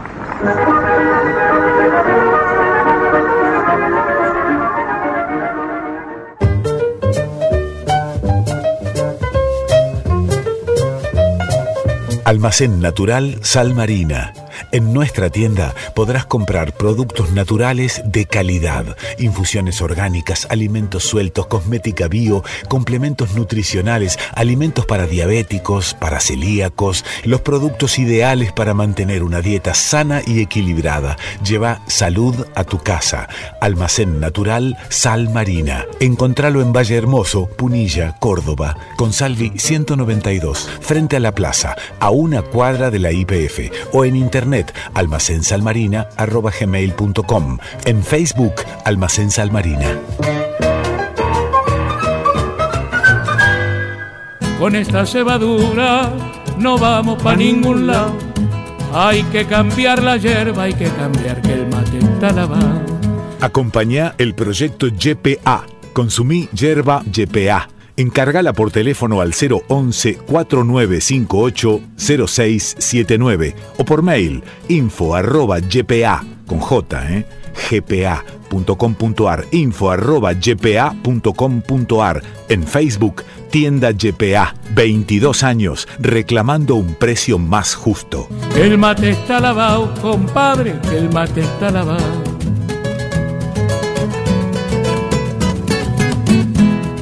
Comunicaciones, idoneidad y experiencia son fundamentales. Enlaces de banda ancha para datos y telefonía, teleseñales y telecomandos, VHF, UHF, mantenimiento y servicio de redes y equipos de radiocomunicaciones. IJCB Comunicaciones de Voz y Datos. Montevideo 2455, Córdoba. 0351 489 3170 ijcbcorta arroba ijcbcorta.com Página en internet ijcbcorta.com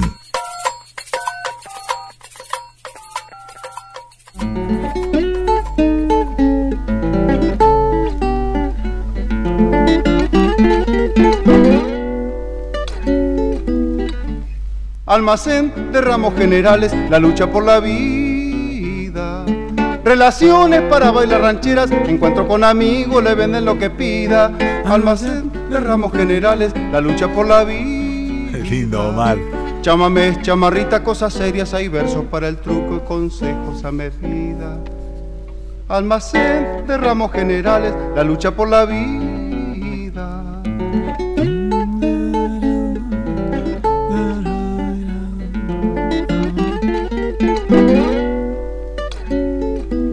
Sí, señor, aquí estoy. Aquí estoy en el almacén de ramos generales del Cocho Pedraza. Libro abierto. Este se llama Malmandao.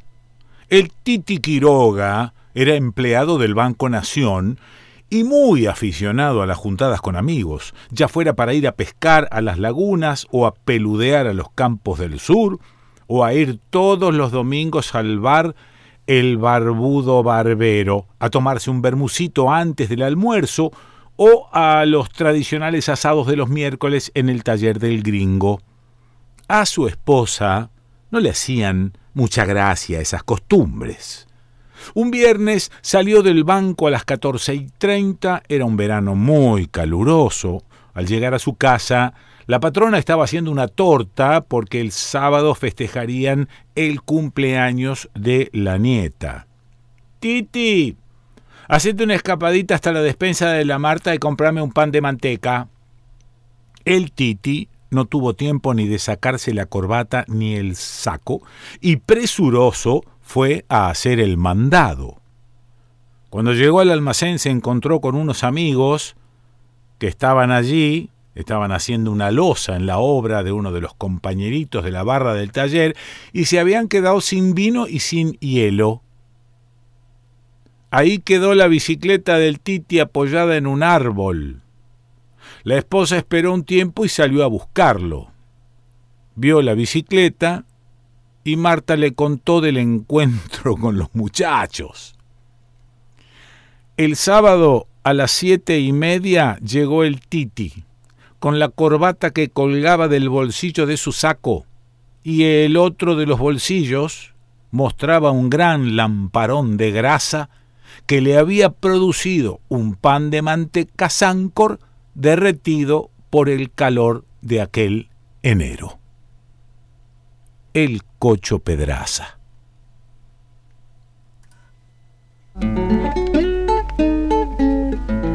¿Estás lerdo hoy, Pessoa? sí, hay días, ¿viste? Almacén. Almacén de ramos generales, la lucha por la vida. Relaciones para bailar rancheras, encuentro con amigos, le venden lo que pida. Almacén de ramos generales, la lucha por la vida. Chámame, chamarrita, cosas serias, hay versos para el truco y consejos a medida. Almacén de ramos generales, la lucha por la vida.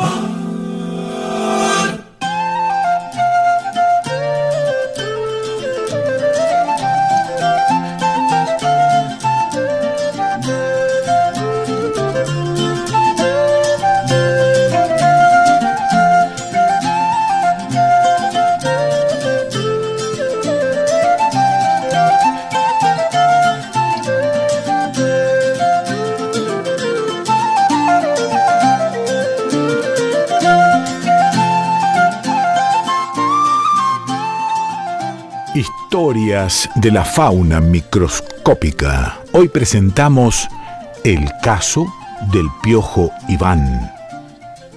Por los pasillos del Instituto Internacional de Preservación de Piojos circula un mito cuyo origen no puede ser rastreado.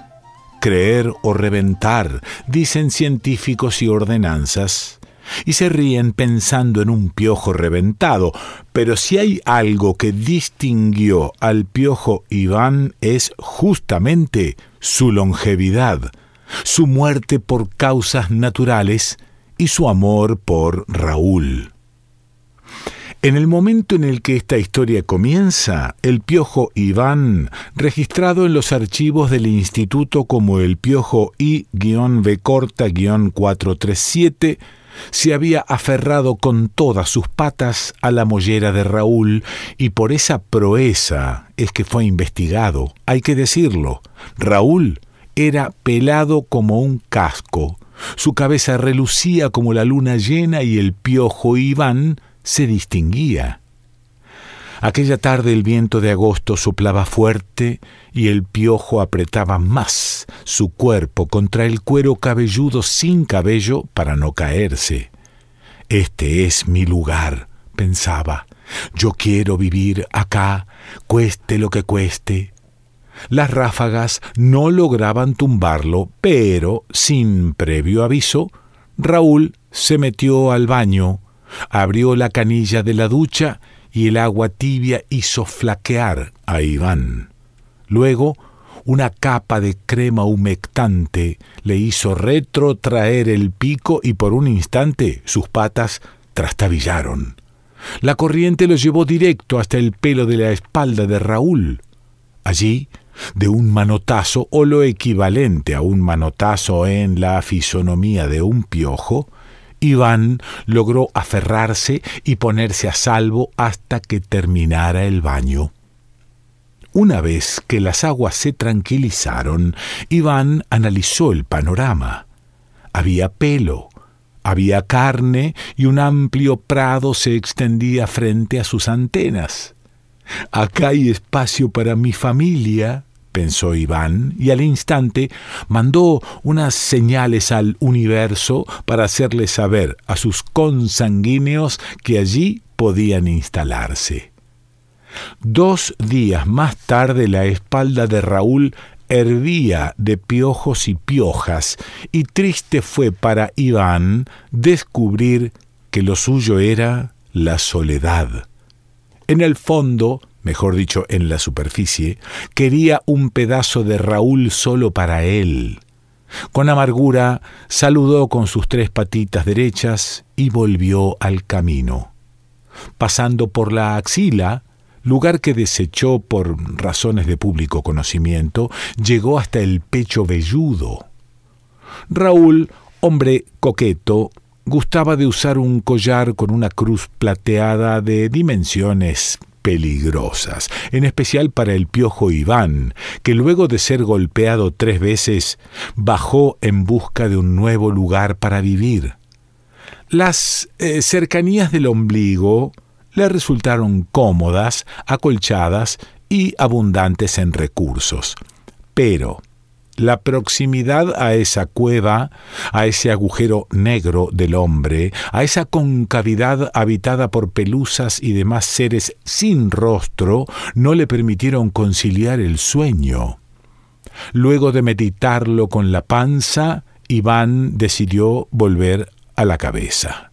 Subió por el cuello y luego de esquivar la boca, se topó con un frondoso bigote. En ese momento, Raúl estaba viendo una película de Sandro y a Iván el lugar le pareció privilegiado, pero minutos más tarde Raúl salió al patio a fumar un cigarrillo y esto a Iván no le gustó nada. Más arriba lo esperaban los pelos de la nariz, a los que también descartó por cavernosos y expuestos. Agotado y con un dejo de frustración, el piojo durmió aquella noche en el tobogán de la oreja de Raúl. El lugar le pareció ideal para descansar unos días y elaborar un plan. Debía volver a la cabeza. Tal vez si pudiera plantarle a Raúl unos pelos allí detrás a la vuelta, entonces tendría finalmente un hogar duradero y lograr así cumplir el sueño del pelo propio decidió volver a la espalda, donde estaba su familia, y les pidió ayuda. Su primo Juan Carlos y una docena de primos más escucharon el plan con atención y actuaron. Con sus patitas arrancaron al unísono tres pelos cada uno. Raúl pegó un grito y ellos escalaron hacia la nuca para, con gran fuerza, clavar los pelos y comenzar así la reforestación de la zona. Mucho trabajaron ese día hasta que Iván se sintió satisfecho. Una pequeña mata de pelo le permitió instalar una hamaca paraguaya y demás comodidades piojiles. En el mundo humano, por su parte, los compañeros de trabajo de Raúl le hicieron notar que el pelo le estaba volviendo a crecer y que, además, tenía un piojo. Lo sé, dijo el hombre, no se puede una cosa sin la otra. La morada del piojo Iván duró hasta que Raúl viajó a Santa Teresita y se dedicó a barrenar entre las olas. Una maniobra traicionera hizo que los pelos se aflojaran, que Iván quedara a la deriva por unos segundos eternos y que luego, flotando en un pelo, su primo lo rescatara de perderse en el océano. Angustiado, el piojo Iván volvió a instalarse en la oreja de Raúl y justo en el momento en el que estaba evaluando la posibilidad de mudarse al prolífico y ruludo pelo de Omar, puso atención a lo que Raúl estaba escuchando una publicidad de pelucas rastrofiel, las mejores pelucas, con un pelo brilloso hecho a base de algas nori, resistencia y discreción garantizadas, mejor que tener pelo de verdad. A Iván se le levantaron las antenas. Eso era lo que necesitaba, esa era la forma de cumplir sus sueños. Convencido, Iván esperó a que Raúl se durmiera para susurrarle en el oído Rastro fiel, peluca, comprar. Rastro fiel, peluca, comprar. Funcionó. Al día siguiente Raúl se hizo aplicar una peluca abundante y pelirroja. También se compró unos anteojos de sol y cambió de amigos. Pero eso no viene al caso. Iván, extasiado, volvió a instalarse en la mollera y le dio rienda suelta a su felicidad. Cuentan los científicos del Instituto Internacional de Preservación de Piojos que a los pocos días recibió la visita de su primo, Juan Carlos. Orgulloso, Iván le mostró las instalaciones. Todo muy lindo, dijo el primo pero este lugar no tiene sangre. Ya no consumo, dijo Iván. Ahora soy vegano. Hasta aquí llega el caso del piojo I-B corta 437 y si ustedes, habitantes de un planeta que flota en el espacio, lo encuentran poco verosímil, es, como ya dijimos, creer o reventar. Alejandro Raymond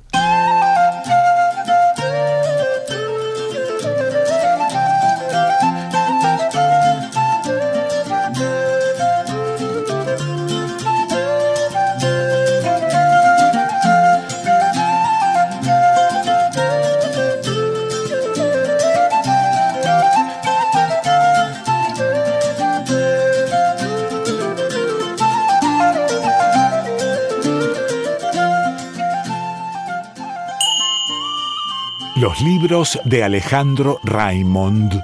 Ponele un cacho de poesía a tu vida. Conseguí los libros de Alejandro Raymond y empachate. Que la noche nos encuentre viajando. Huasacatunga, fauna sonámbula y muchos más. También libros para niños. Entérate contactando al autor el mail es revistapipicucú.gmail.com revistapipicucú.gmail.com El Facebook es pipí cucú, así nomás, pipí con acento en la segunda I, cucú con acento en la segunda U, pipí cucú. Los libros de Alejandro Raymond.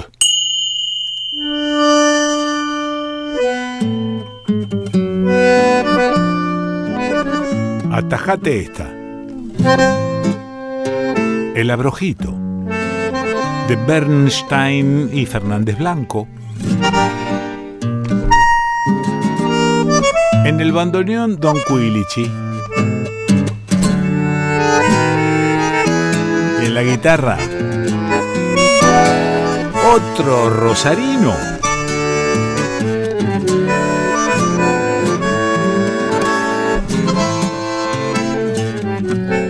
Vamos de nuevo. Sí, otro rosarino, Martín, Tesa, fichalo, marcalo, grabalo, tenelo en cuenta. El abrojito. Mirá qué dúo.